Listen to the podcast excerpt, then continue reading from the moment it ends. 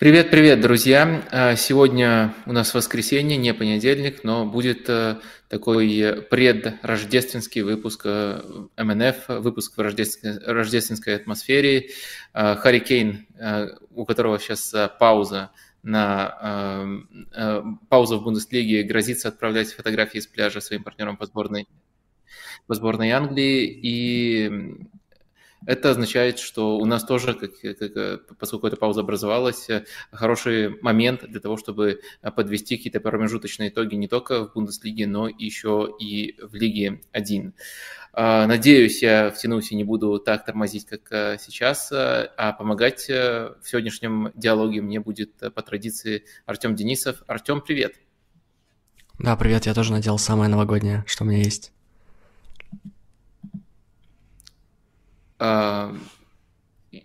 это, это, это есть что, ну, типа, ну да, да, да. Ну ладно, типа, давай, я вступление вроде... Моя новогодняя. А, блин, просто это, это, это хороший, хороший панч, только я, я немножко затупил и начал реально всматриваться, где у тебя какая-то новогодняя пасхалка. Ну, а, это трибют окей. коммуникации а, при Терзище вроде... по Руси, ладно. Э, это хорошо. Мар Марко Ройс э, зашел в э, наш чат. Надеюсь, может быть, даже вопросик какой-нибудь сформулирует про то, нужно ли увольнять Терзича, например. Хотя мы и так будем говорить о том, нужно ли увольнять Терзича.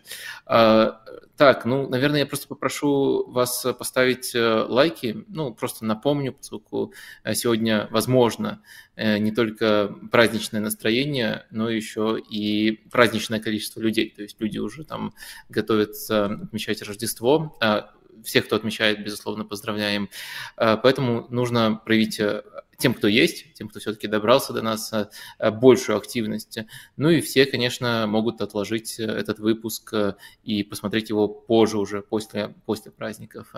Или когда вам будет просто удобно. Сегодня, сегодня просто такие темы, которые ну, не устареют в ближайшие там, две недели точно. А, так вот, наверное, самое время начинать. А, начать мы хотели, пока народ собирается, с хайпового, но в то же время не совсем того, на чем мы специализируемся. Это Суперлига и конкретно Бундеслига, Лига 1 в контексте Суперлиги. Вопрос формулируется очень просто. А, исключено ли сейчас, как э, вы знаете, никто из э, Бундеслиги и Лиги 1 не участвует в этом проекте? А, и более того, ни, ни, ни на каком этапе никто не заявлялся от этих лиг. Следовательно, вопрос формулируется максимально просто. Участие французских команд э, и немецких команд в Суперлиге если вдруг э, проект э, воскреснет, сейчас он юридически воскрес, но не воскрес фактически. Никто не спешит присоединяться к Реалу и Барселоне, даже про Наполи, как выяснилось, это были фейки и искажения. Так вот, кто-нибудь из клубов может быть в этом заинтересован, э, или это тотально исключено? Как ты считаешь, Артем? Мне кажется, в случае Германии э, на данном этапе точно исключено. Даже какой-нибудь Лейпциг, э, который наиболее нетрадиционный клуб, все равно, все равно очень вряд ли, потому что вот с одной стороны у Германии в целом довольно четкая ассоциация УЕФА мафия, ну как в принципе у многих команд топовых европейских, это турнир, который только э, нужен, чтобы выклянчивать деньги, максимальное количество матчей, э, максимально не э, максимально низкая реакция на хотелки болельщиков и так далее. Но в любом случае, как бы есть очевидное, так скажем, понимание, что вот эта традиция, Кубок Европейских чемпионов, Лига чемпионов, это традиция, а что-то новое это уже не традиция. А, и от этого, конечно, отталкиваться в любом случае будет тяжело, и на данном этапе я вообще не вижу. А, учитывая, что Суперлига в целом никаких, э, ну вот, э, чего-то того, что хотели бы фанаты Бундеслиги, точно не предлагает. А что касается... То есть Бундеслига, мне кажется, это самый очевидный э, как бы вариант, который не... Оч... Очевидная лига, которая точно против Суперлиги из всех топовых. А, вот. А что касается Лиги 1, то мне кажется, что в целом тоже проблематично, но я, по крайней мере, вижу, на что можно нащупывать, так скажем. А, есть условно клубы с именем все-таки для Европы, типа Марсель и Леона, которые недополучают э, внимания денег, у Лиги 1 есть трудности со своим телевизионным контрактом, и очевидно, что клубы заинтересованы в каком-то турнире, который может дать надежду на большие деньги. А, плюс у Леона теперь американский владелец, у Марселя американский владелец, и мне кажется, что а, с точки зрения именно менеджмента они могут быть заинтересованы в том, чтобы каким-то образом крутить, я не знаю, в сторону, допустим, американского формата лиг или ну, чуть больше элитарности, в общем, а, чуть больших льгот для команд больших только потому, что они большие по названию. Вот, то есть э, теоретически можно это представить хотя бы. Но ПСЖ, понятно, нет, потому что жесткие связи с УЕФА Монако выступил вот э, одним из тех команд, которые прямо сейчас уже выступили с официальным заявлением. То есть можно было бы не выступать, многие все-таки не выступили, Монако выступил, это как бы ну, очевидная позиция. Ну и клубы поменьше, мне кажется, они в целом э, чуть меньше заинтересованы, хотя мне кажется, что вот для Суперлиги, вот именно с точки зрения Суперлиги, вот притяжение, допустим, Марселя и Леона, это неплохой пункт, потому что не все так очевидно, а команды все-таки с именем. И это хоть что-то, с чего Суперлига могла бы начинать каким-то образом завоевывать рынок. То есть с Лига 1 не совсем прям настолько все однозначно, хотя понятно, что пока сложно. А Бундеслига, ну, понятно, что нет. Слушай, мне кажется, тут еще может быть э, Ницца, тоже такой прекрасный город, владелец Джим Редклифф, он может найти такую лазейку, ну, понятное дело, от Англии, даже если он очень сильно захотел бы, да, не только он принимает решения, там еще Глейзеры все еще есть в Юнайтед, а он мог, мог просто под брендом Ницца отправлять в Манчестер Юнайтед и играть матчи, матчи, матчи Суперлиги, такая была бы прекрасная лазейка. Э, кстати, э, раз он всплыл у нас в разговоре, вот буквально за минут 30 до нашего выпуска Э, пришло подтверждение, что он э, выкупил 25% Манчестер Юнайтед. Ну и что важнее, он теперь будет ключевую роль именно в управлении играть. Это, это важное условие конкретно этой сделки. Поэтому не могу тоже не воспользоваться случаем и не поинтересоваться твоим мнением об управленческих талантах Редклифа и вообще его семьи, поскольку у него там брат активно тоже участвует в управлении Ниццы. Ты бы болельщиком ММЮ вот э, просто в самых общих категориях э, советовал относиться к этому с оптимизмом либо с пессимизмом? Ну, скорее со сдержанным оптимизмом. А сам Редклифф э, не прям какие-то а, глобальные решения принимал в Ницце, там больше брат, именно что касается именно операционного управления. Для них довольно важна продвинутая статистика, но в целом они в Ineos, это главная компания Редклифа, они интересуются разными видами спорта, нравится им а, новые технологии применять, ну и продвинутая статистика, очевидно, один из инструментов, как можно влиять на футбол. А, вот, в общем плане, в этом плане интересно, как, как все будет. А, они Фариоли тоже неочевидного тренера назначили, как раз там были очень долгие интервью, которые касались э, и взглядов на футбол, и, собственно, статистики тоже. Вот, то есть сам Редклифф, он скорее пытается найти сильную команду управленческую, а, и делегирует обязанности. На матчах Ниццы он порой появлялся, помню, он даже а, заходил в раздевалку после Монако, вот когда они побеждали в этом дерби Лазурного берега, недавно осенью это было, а, довольно сильно радовался в раздевалке. Вот. Но в целом просто Ниццу тяжело оценивать как цельный проект, потому что изначально казалось, что они могут стать, допустим, потенциально второй силой в, во Франции, хотя бы экономически, а довольно быстро стало понятно, что Редклифу очень хочется получить клуб в ВПЛ, и очень часто, э, ну, по крайней мере, там, этим летом, допустим, до этого, Ниса не могла прям много-много инвестировать э, в трансферы, потому что не было понятно, что там будет, э, купят Манчестер Юнайтед, не купят какую-то долю хотя бы. В общем, это тоже влияло, и в целом это, в принципе, признавали в клубе, что все зависит вот от ситуации с тем, купит Редклифф новый английский клуб или нет. А, ну, в целом, опять же, все, все было терпимо, как бы трансферы были. А, Фариоли это интересный проект, э, то, что ему доверили, это интересно тоже. В общем, сдержанный оптимист, да, как бы, я думаю, это самая такая нормальная оценка его деятельности. А, и последнее, что мне хотелось бы по не относящимся напрямую к футбольному полю вопросам а, прояснить. А, важная все-таки новость была не на этой неделе, но в период, который мы освещаем, это период примерно около месяца, это инвест-сделка, на которую не сразу, но все-таки согласились клубы Бундеслиги, в данном случае имеется в виду и первая, и вторая Бундеслига, что можешь коротко, коротко пояснить, что это, на, на твой взгляд, вообще означает для будущего немецкого футбола? Это хорошо, либо это плохо? И если это все-таки хорошо, то почему было такое неприятие этой сделки изначально? Ну, неприятие очевидно. Это, опять же, боязнь э, традицион, традиционных э, фанатов, я бы назвал их стадионных фанатов э, Германии, которые ходят именно на матчи вживую. Э, их э, боязнь того, что телевизор скажем, интересы э, зрителей по телевизору, они станут выше их, э, и, в принципе, Бундеслига пытается, в чем суть сделки, Бундеслига пытается нарастить, э, нарастить э, доходы от э, телевизионных прав, особенно за рубежом. Э, я воспринимаю эту сделку как, ну, такой вот э, вполне удобный, приятный в целом компромисс. Это то, с чего можно начинать, так скажем, э, допуск каких-то инвестиций в немецкие клубы, не придавая глобально эту идею. Ну, то есть, конечно, радикальные, радикальные люди, очевидно, назовут это предательством ценностей, но в нынешних реалиях, когда футболу нужны деньги, чтобы функционировать, э, чтобы бороться против топовых клубов, это нормальная сделка.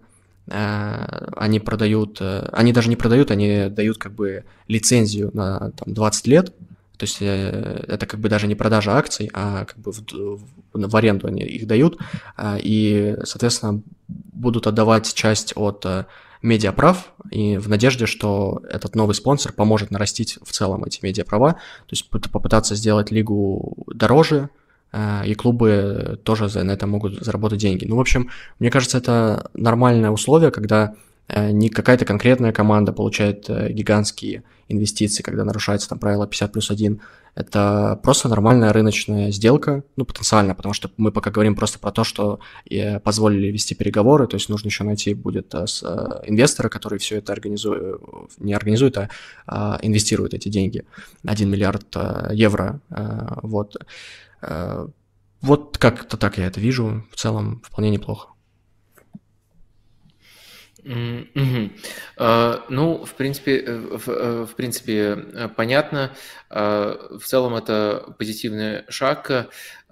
Слушай, а вот если посмотреть это на, на вообще развитие Бундеслиги, традиционализм, который тут вот замешанный, который ты упомянул, как ты считаешь, он в целом является плюсом для лиги, либо скорее барьером, потому что а, вот как раз э, когда э, заварилась, э, заварилась эта каша вокруг инвестиционной сделки, я вспомнил сразу же слова маркетингового, директ, маркетингового директора Баварии, который сказал, что каждый год Бундеслига делает подарок АПЛ из-за того, что только Боруссия и Бавария едут в тур для того, чтобы продвигать лигу по всему э, миру.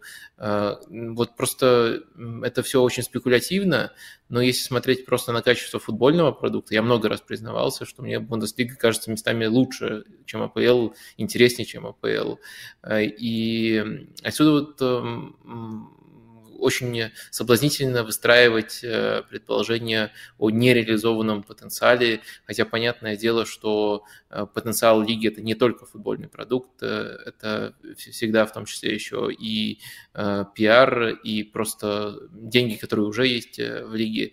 В общем, хотел тут тоже твое мнение узнать коротко насколько это хорошо или плохо для лиги, то что вот фанаты имеют э, такое влияние и могут э, противиться тому, что кажется во многих других лигах очевидным. Ну, у меня скользкая позиция на этот счет, просто потому что я это воспринимаю не как там плюс или минус, то есть преимущество или барьер для развития, а просто особенность лиги, которая сложилась э, давным-давно, и она как бы выделяет экономически, не знаю, лигу во всем ландшафте там, европейского, мирового футбола. Ты уже сказал фактически минус главный, то, что нереализованный потенциал, то есть довольно низкий потолок роста и в целом вообще наличие этого потолка. А плюс большой в том, что это финансовая стабильность, это лояльность фанатов, все-таки матчдей очень много и денег приносит. А, вот, э, собственно, вот эта финансовая стабильность, это довольно важно. Стадионы в Германии хорошие, картинка всегда хорошая, а, клубы никогда, ну вот просто так э, не сольются там в третий дивизион. А, обычно это приводится там, это приводит только если совсем что-то плохое в управлении происходит, а, но просто так не может закончиться финансирование и все.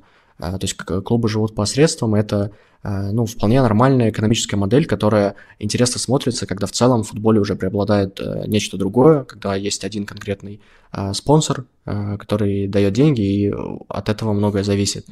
Спортивные успехи, конечно, остаются важными, но у команды, по крайней мере, есть Э, довольно, довольно большой диапазон того, какое место они могут занять, могут ли они там внезапно прорваться в Лигу Чемпионов или опуститься на дивизион ниже и так далее. То есть э, я это воспринимаю как особенность, которая ну, в нынешних условиях экономических э, она ну, действительно необычная, и это круто. Как только ты сказал про третий дивизион, я сразу же полез гуглить результаты Шальки. И могу порадовать э, тех, кому не безразлична судьба этого клуба. Шальке выбрался из э, зоны вылета во второй Бундеслиге и три матча подряд не проигрывает. Э, две победы и одна ничья, так что да, действительно, до третьего дивизиона пока далековато. А, Все, э, переходим непосредственно к футбольному полю и сначала перемещаемся в Германию. А, тут есть э, новость из категории тех, которые мы стараемся не игнорировать, когда в, даже в не самом большом, не самом ярком клубе меняется тренер, это всегда интересно, интересно поделиться впечатлениями и э, осмыслить причины этого.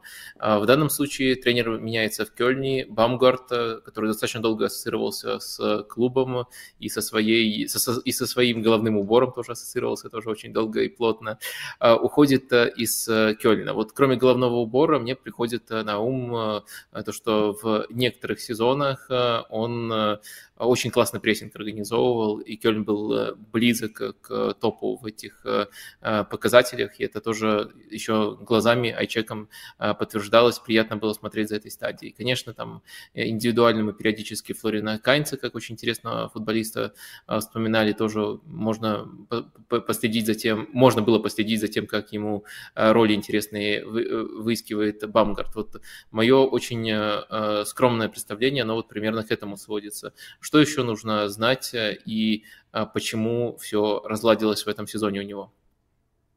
Да в целом, да, ты все правильно описал. Это в первую очередь харизма, его кепка и поведение на, э, в технической зоне. Это прессинг, это Кайнс и навесы, там то на Модеста, то теперь на Зельке и Тигиса, ну, очевидно, да, разница Модест и Тигис и Зельки, это все-таки разные, разные уровни. А, вот, эм, очень-очень неплохо иногда конкретные игроки играли. Там весной, допустим, а, Шабот, центральный защитник, прорвался в основу, очень хорошо выглядел, один из лучших был вообще в Бундеслиге центральных защитников. Сейчас даже вот в нынешних условиях кризиса есть Швебе, вратарь, который отбивает больше всех в Бундеслиге, больше всего предотвратил а, голов, ну и в целом в отличной форме. Вот, то есть э, были приятные моменты, конечно, Кёльн скорее Баумгарта запомнится хорошо, ну вот для нейтрального зрителя, э, но сейчас, да, все, все прям печально, самое худшее, э, просто худшее, что, в, что с Кёльном связано, это атака, я вот специально посмотрел, э, у них 10 голов за 16 туров, я посмотрел все сезоны Бундеслиги в этом веке, и только 4 раза забивали меньше за 16 стартовых туров, Причем дважды это делал Кёльн как раз а, в сезоне 17-17 и 9-10. Ну и в целом Кёльн как-то э, на дистанции ассоциировался с командой, которая не очень много забивает, еще до Баумгарта. Ну вот такой просто факт. А, там бывало вообще прям очень плохо все. У Кёльна вот в сезоне 17-18 было всего 3 очка. Ну это прям совсем ужасный сезон. В общем, да, с атакой большая проблема, и еще большая проблема это то, что Кёльн забанен на два трансферных окна ближайших из-за того, что а, не договариваясь с Олимпией из Словении, а, договорился о переходе парня из молодежки, которому там не было какого-то количества лет. В общем, УЕФА их наказал вот за то, что они незаконно это делали. И, соответственно, два, бан на два трансферных окна – это очень плохо, потому что состав, вот состав у Кёльна объективно слабый, это главная причина, почему все так получилось, получается в этом сезоне, почему Кёльн на дне таблицы. Эм, не хватает вот забивного нападающего, э, не хватает э, флангов э, сильных. В целом, мне прям очень тяжело кого-то выделить. То есть вот в прошлом сезоне сильно выделялся Ильяс Хири, опорник, который сейчас в Айнтрахте играет. Он очень, очень много двигался, был подвижен в билдапе, хорошо связывал защиту и полузащиту. Сейчас прям все печально, некого особо выделять, кроме вратаря. Ну и как бы такое вот логичное завершение. Насколько я понимаю, Баумгарта даже пытались э, как-то с ним обговорить, чтобы он все-таки остался, но он, кажется, сам э, уже не то чтобы сдался, но понял, что не получается. Грустно, но... А, да, вот ты упомянул про ключевую проблему, как одну из ключевых проблем э, результативность э, и нехватку забивного нападающего.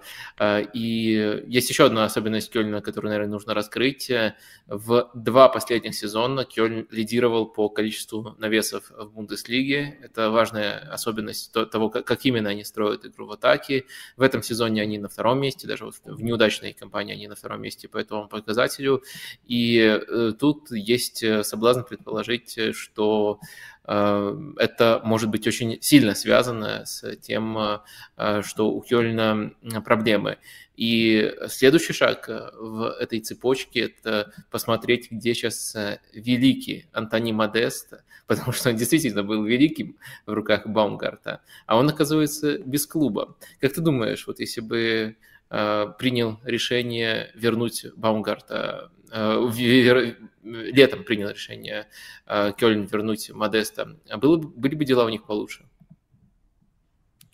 Так, но я вот не, не, не помню, а трансферный бан вообще распространяется на свободных агентов? По-моему, Челси там а, бесплатно кого-то брал. Все-таки он в Аляхли. В Аляхли. Э, Перв, первая ссылка э, не, не, неверная была. Никогда так... Э, никогда не спешите в таких эм, ситуациях. Да, он все-таки в египетском Аляхли, потому что кто-то мог подумать сразу, что он тоже уехал на, на заработки. В Египте, наверное, не так много платит. А, так что он все-таки с клубом. Вопрос эм, отменяется. Просто, просто, просто невольный пиар Модеста внутри этого стрима. А, я думаю, сильно зацикливаться на этой теме а, не нужно, а, можно двигаться дальше. Давай э, коротко, в принципе, взглянем на борьбу за выживание, кто, на твой взгляд, в ней участвует э, и какие шансы, что вот эта тройка, которая зафиксировалась, э, Майнс, Кёльн, Дармштадт, в итоге эм, не станет той тройкой, которая пойдет на понижение и в матч за право остаться в плей через плей-офф. Там фактически четверка была, прям э, Унион в последнем туре Кёльн победил и чуть поднялся. Э, но в целом, мне кажется, вот то, как сейчас выглядит, э, наиболее реалистично. Я, по крайней мере, говорю про 17-18 место. Сейчас, если что, у Униона 13 очков, у Майнца, Кёльна и Дармштадта 10. Ну, просто для зрителей. Кёльн, Дармштадт, конечно, кажутся прям в этой, в этой гонке аутсайдерами. Дармштадт просто из-за очень слабого состава. Ну и в целом мало за что можно зацепиться в этой команде. Она прям страдает, чтобы набрать хоть какие-то очки, но объективно команда ниже уровнем э, первой Бундеслиги. И тут уж просто, ну, на волевых что-то они цепляют, но прям не очень хорошо получается.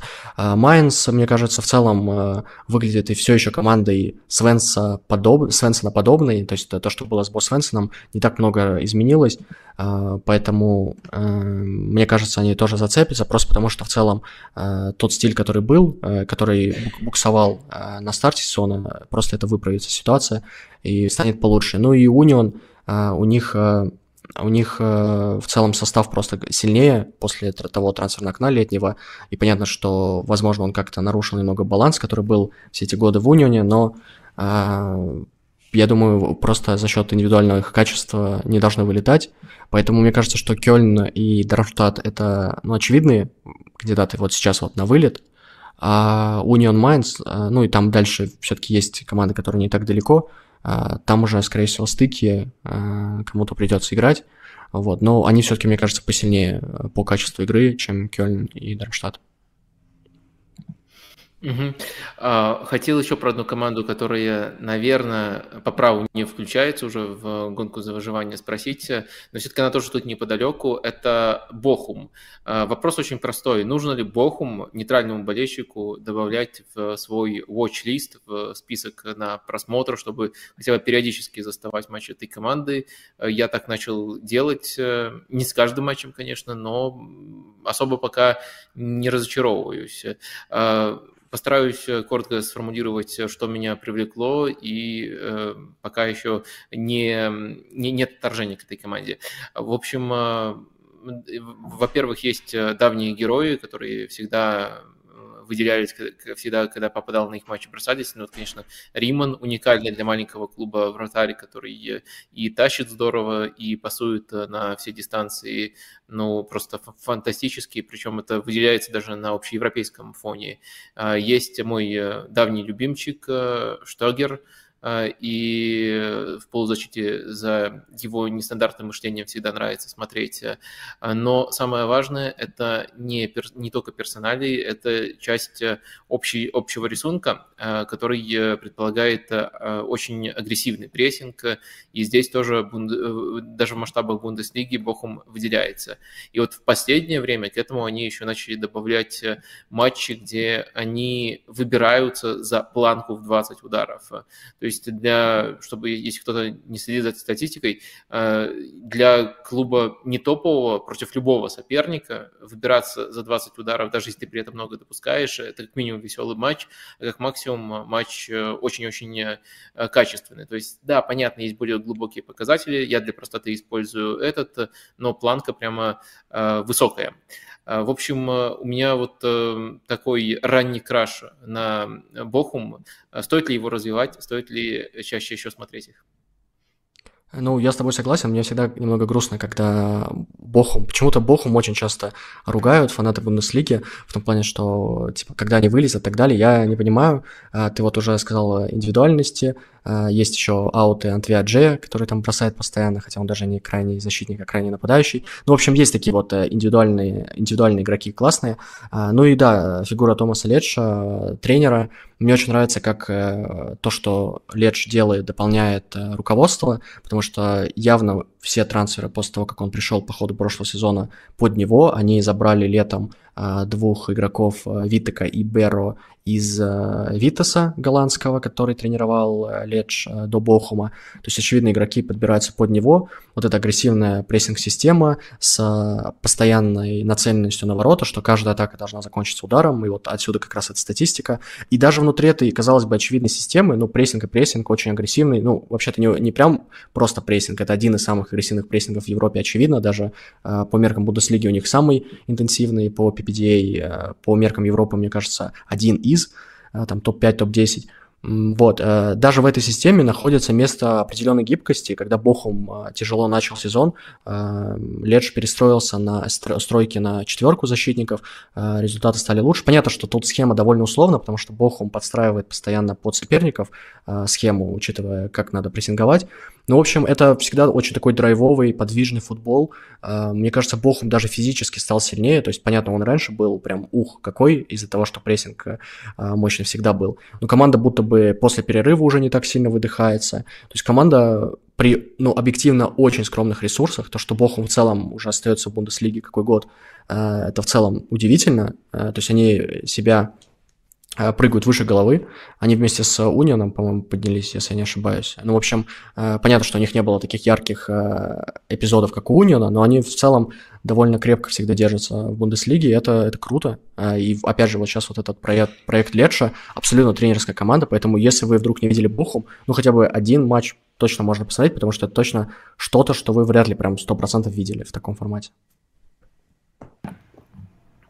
А, супер, супер, что мы тут а, сходимся. А теперь будет э, тоже коротко в нашей рубрике такой разгон перед тем, как мы перейдем к большим клубам. Сейчас, наверное, самый большой даже не Бавария, а Байер в Бундеслиге. Коротко хотел э, получить апдейт по Наби Кейта. Я думаю, сильно объяснять не нужно, почему этот игрок может быть э, интересен. Мне кажется, что он объективно входит в число симпатичных. Ну, успел завоевать симпатии очень-очень многих многих э, нейтральных зрителей еще до перехода в Ливерпуль, и в Ливерпуле тоже были эпизоды, и очень э, печальная вообще история, такая классическая печальная история, как не складывается карьера, как мешают э, травмы. Но вот как раз в этом месяце еще пошли новости, что не только травмы мешают, что отношение его к делу сугубо непрофессиональное, и, в общем, беда, беда в Вердере у Наби Кейта, которая выражается в сейчас гляну, просто хотел сказать по памяти, сколько он минут сыграл в этом сезоне. Э, эта беда выражается в том, что он э, за весь сезон 81 минуту сыграл за Вердер, один выход в старте и два выхода на замену. Все так плохо, и карьера на Кейта закончена в 28 лет. Ну, ты все правильно обрисовал, то есть это травмы плюс э, недостаток э, работы за пределами поля. Эм, ну, пока да, пока все вырисовывается прям совсем э, печальном сценарии. Было бы, кстати, ну, правда, интересно посмотреть на него в Вердере, просто потому что вот силовая такая команда, которая забросами, навесами играет, и тут э, игрок, который мог бы разнообразить как-то, это довольно прямолинейное, но в целом относительно эффективное э, видение футбола.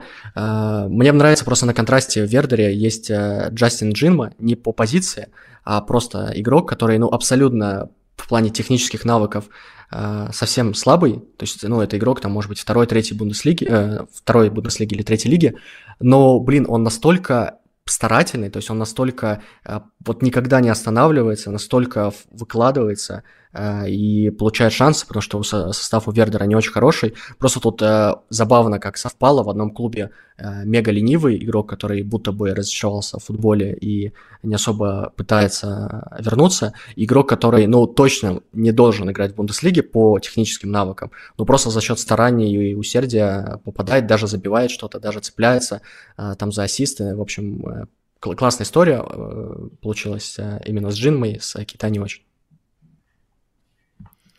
Боже мой, я осознал, что у Фюлькруга больше минут за Вердер в этом сезоне, чем у Наби Кейта. Да, все вот настолько плохо. А, ладно, можно переходить э, к топовым клубам, постепенно доберемся в том числе до Фулькруга. А, давай э, снова тоже в формате такого апдейта поговорим про Байер. А, постоянно, на самом деле, мы отталкиваемся от вопроса, а Байер правда может стать э, чемпионом или нам это просто э, снится. И каждый раз э, не хватает нам уверенности сказать, что вот теперь-то Байер точно фаворит чемпионской гонки. Вот именно так. Всегда все-таки хвалим их, но вот с оговорками, что и Неверкузен, про который ты текст написал, может случиться, и просто может оказаться, что Бавария на дистанции э, сильнее. Э, в общем, э, как ты сейчас отвечаешь на этот вопрос? Байер уже стал фаворитом чемпионской гонки или, еще нет? Нет, ну, все так, что, как ты описал, Байер хорош, но фаворитом все еще назвать тяжело. Мне кажется, что Байер, ну вот э, просто объективно у нас есть э, весь осенний отрезок, и можно уже проанализировать точно. Мне кажется, что Байер показывал лучший футбол именно на старте. Вот именно первые матчи, там Лейпциг, Гладбах, Дармштадт, это прям какой-то нереальный уровень футбола, э, который я не видел ни от другой, ни от другой любой команды в, в этом сезоне. И потом у Байера были матчи, где, ну, так скажем, победы на классе, когда можно было бы там при невезении не победить. Или были матчи отдельно, которые вроде хорошие, а потом такой, ну, средний, по меркам, опять же, команды, которые претендуют на топ-уровень. В общем, не было какой-то такой монструозности. Я просто, наверное, апдейты да, хотел дать вот по тому отрезку, что прошел с последнего стрима. Во-первых, вот буквально по последним матчам я вижу очень большую силу Байера, в том, как они играют а, после того, как открывают счет. И а, при счете 1-0, 2-0, в принципе, я посмотрел статистику, у них потеря очков в этом сезоне это Штутгарт, Дортмунд, Бавария, и в этих матчах они не лидировали в счете. То есть, если Байер лидирует в счете, то он точно побеждает в этом матче. То есть, бывает, что соперник отыгрывается, но Байер все равно потом побеждает. Это в целом интересная Э, ну, так скажем, интересный просто статистический факт, э, потому что вот против Айнтрахта и особенно против Бохума, ну, я бы не сказал, что Байер хорошо начинал матчи. Против Бохума так вообще было прям, ну, не знаю, мне кажется, Бохум задавливал. Понятно, что там игра шла очень важно до гола, кто забьет. А, но Бохум прям задавливал прессингом, Байер не мог комбинировать нормально. Но как только Байер забивал, так сразу просто вообще никаких шансов у соперника. Байер задушивал, не давал никак атаковать. Байер начинал отлично разыгрывать комбинации, то есть команда невероятно проникается, что ли, вот этой аурой победителя, и э, будто бы вот начинает, чем, чем больше счет, тем лучше Байер э, играет. А, вот, э, ну и еще несколько наблюдений. Первое это спад Йонаса Хоффмана, он довольно плохо вот провел тот отрезок после нашего последнего стрима, ну, то есть это декабрь, ноябрь, у него, в принципе, по-моему, вообще нет результативных действий, либо там со стандартов только. А, много каких-то странных решений э, медлительных, много каких-то странных движений, когда можно дать Фримпонгу, а он зачем-то бежит к Фримпонгу и оставляет Фримпонгу мяч. В общем, просто кажется, что вот по, по итогам этой, этой осенней части я вижу, что есть Градецкий, который нереально тащит, есть три монстра центральных защитника, есть супер гиперактивные латерали Гримальда и э, Фримпонг, есть очень сыгранный центр поля Джака, э, Джака и Паласиос, есть э, Вирц, главный креативный центр, есть Бонифас, который очень много и забивает, и ассистирует, подыгрывает, что угодно делает. И Хоффман, который вроде бы вот как вторая десятка, как изначально было и как все работало. Но сейчас кажется, что Байер теоретически мог бы даже стать лучше, если бы на месте Хоффмана был игрок, который, собственно, давал эти рывки, потому что а, в целом игра слишком комбинационно заточена вот на центр и Вирса, и в целом ее можно даже чуть-чуть разнообразить. А, там может быть опция Амина Адли, который, когда выходил, ну что-то было, но как бы не очень. Но, опять же, я к тому, что в теории а, Байер может стать сильнее, если будет довольно умный игрок, способный давать рывки. По крайней мере, как игрок ротации, допустим, как подменять вот эту идею с двумя центрами, которые в первую очередь играют э, головой, а не на скорости и так далее. Это Вирц и Хоффман. А, вот. Ну и последнее, что хотел сказать, разные по содержанию потери очков против Штутгарта и Дортмунда. Дортмунд э, весь матч Байер давил, и в целом, мне кажется, претензий к этой игре не, не может быть. Ну, пропустили, конечно, гол, но когда такое, такое пропускают там, на дистанции 16 туров, ничего страшного. А со Штутгартом, Штутгартом это был, наверное, самый слабый тайм а, Байера в сезоне, я про первый тайм, где Штутгарт и задавил прессингом, и э, в целом у Байера не было комбинационной игры, не было как раз того, что можно было бы предложить э, в контратаках, хотя как раз-таки, по-моему, со Штутгартом ведь Адли вышел э, вместо Хоффмана, то есть, возможно, заранее Алонсо а, предугадывал, что Штутгарт может давить, и вот должен быть такой контратакующий вариант. Сейчас проверю это. А, ну, в общем, не, не сработало это хорошо, ни в защите, ни в атаке не было хорошо, но потом а, прессинг, то, что не прямо ассоциируется с Байером, мне кажется, ассоциируется в первую очередь контрпрессинг, а, прессинга как такового у Байера, ну, он такой очень деликатный и э, нормированный, то есть нет какого-то постоянного давления, чтобы прям а, задавить сразу после того, как э, вводят мяч в игру соперник. Вот он тогда появился, перекрыли центр, и в целом во втором тайме Байер наладил игру, это как раз, э, ну, уже завершаю, то, за что Алонсо изначально я очень много хвалил, за тайм-менеджмент, когда можно, когда игра становится лучше по ходу игры, когда он вносит изменения, в данном случае в прессинг-систему, и стало лучше. Ну, в общем, как-то так, надеюсь, есть такое обширное видение того, что произошло в последний месяц с Байером. А, да, очень интересно. И вот хотел еще спросить э, по мотивам э, матчей, которые, э, которые ты упомянул, Дортмунд и Штутгарт, разные пути создать проблемы Байеру. Но видишь ли ты тут что-то, что могут копировать эм, соперники? Понятное дело, скорее речь про то, что сделала Дортмундская Боруссия – поскольку они играли в таком автобусном стиле, наверное, в конкретном матче это не будет оскорбительно, так сказать, поскольку это просто очень точное описание. А, и видишь ли ты, э, как это могут повторить э, и будут ли повторять другие клубы Бундеслиги? Все-таки не каждая команда Бундеслиги согласится играть в такой ОГ, как Дортмунд, но, но, но спросить я должен. Ну, я просто не особо вижу, что там был какой-то мега качественный автобус. А, у меня больше претензия по тому, как Байер пытался его взламывать, потому что, мне кажется, Байер а, слишком концентрировался на стадии продвижения, и в продвижении было очень много игроков. И когда доходило до созидания, а чаще всего это были прострелы и навесы фримпонга, а, штрафная недостаточно заполнялась. То есть очень часто у Дортмунда прям там было совсем гигантское преимущество, и Байер слишком аккуратно играл в том плане, чтобы не допустить каких-то контратак, а, ну, по крайней мере, в первом тайме так было, когда вообще ничего не получалось э, создать, там, кроме гола в конце а, из офсайда э, Вирц забил. В общем, там скорее вопросы вот по тому, как Байер нащупывал э, взлом автобусов, а без какого-то гениального автобусного плана Терзича. А со Штутгартом, мне кажется, это больше показательно, что можно использовать. У Штутгарта была очень подвижная пара нападающих, которая растягивала тройку центральных защитников, э, та Тапсаба, та Касуну, э, и появлялись коридоры э, и между ними, и между и пространством там на флангах, когда Фримпонг и Гримальдо в высоких позициях. Вот, то есть за счет очень подвижной атаки, плюс прессинга, плюс давления можно как-то Байер этот взломать, особенно вот этот центр защиты, который очень силен при длинных забросах, они все снимают. Он в целом довольно подвижен, но вот если находить какие-то коридоры между ними, пытаться их растянуть к флангам, а, возможно, что-то может получаться и у других команд, то есть как рецепт потенциально да.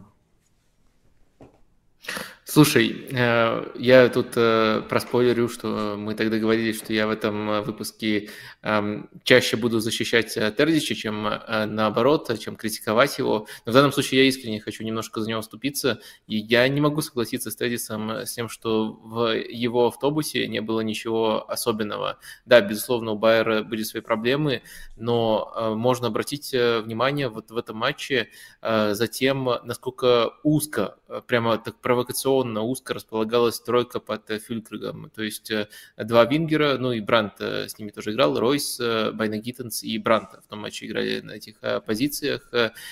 И они очень Э, узко располагались. Ну, э, это тяжело, наверное, э, проговорить просто словами без скриншотов, но это намного уже, чем принято в рамках 4-2-3-1, схемы, которая использовалась.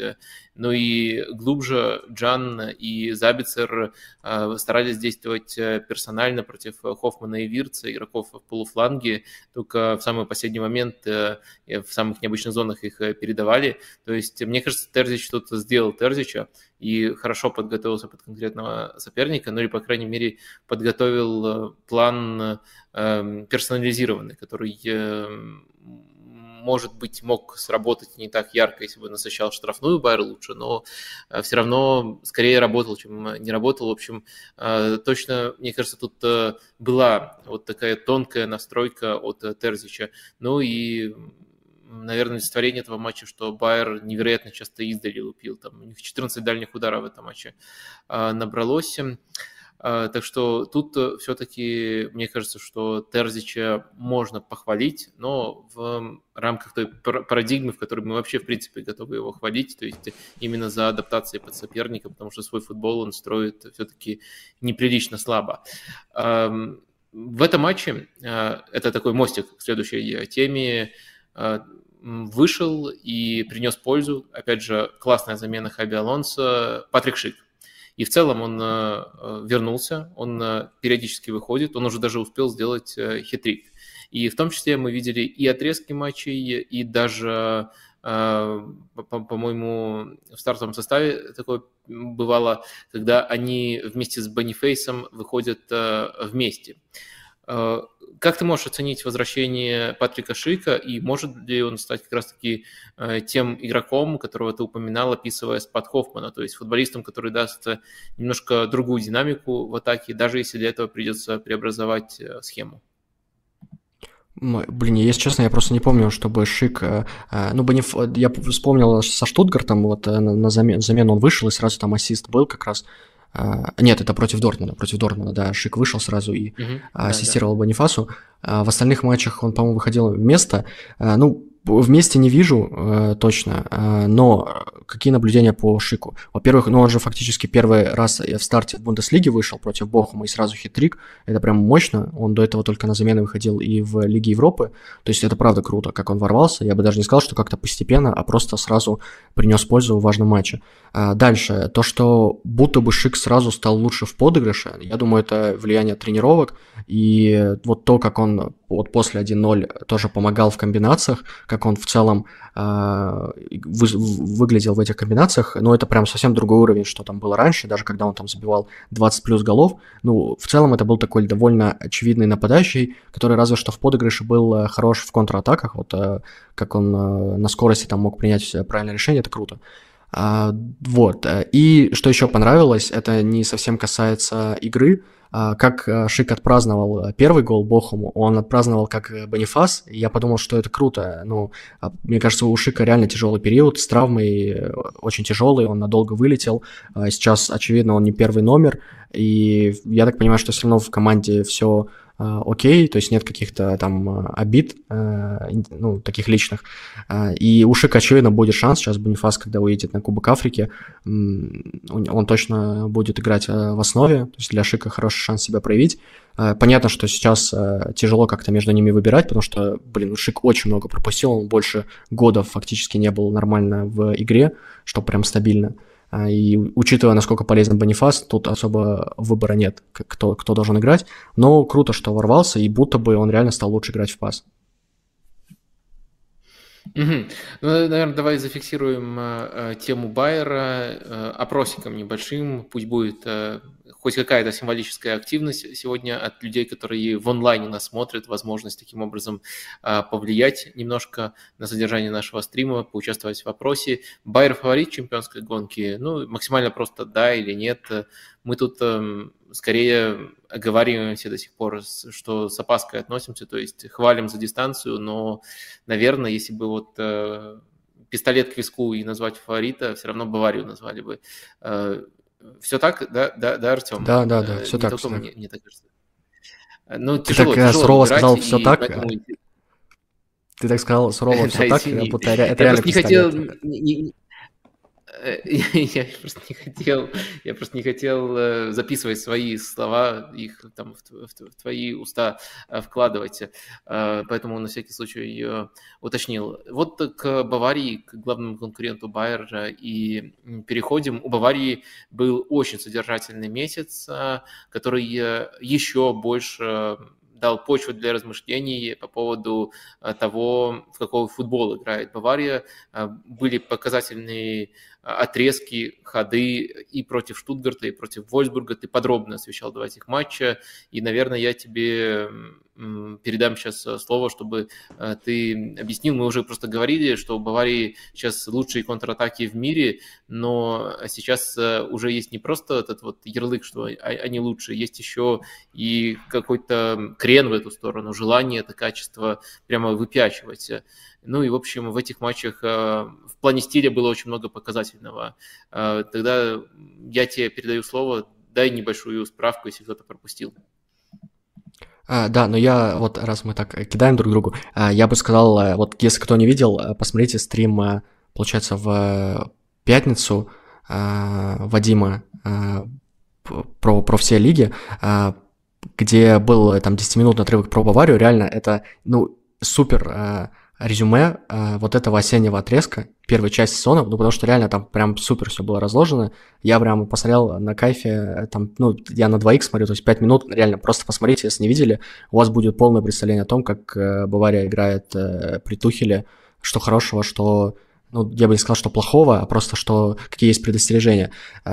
Все так, то, то, что в матчах со, со Штутгартом и в, во втором тайме против Войсбурга Бавария вот было видно, что она отчетливо переходит на контратакующий стиль. Это не э, как бы адаптация по ходу матча, что было часто. Я настаиваю на том, что до этого э, Бавария использовала контратаки просто как одно из оружий, что у, что у Тухеля не было прям установки от, отобороняйтесь и бегите в контратаке. Это наше главное оружие, которым мы должны победить вот сегодня.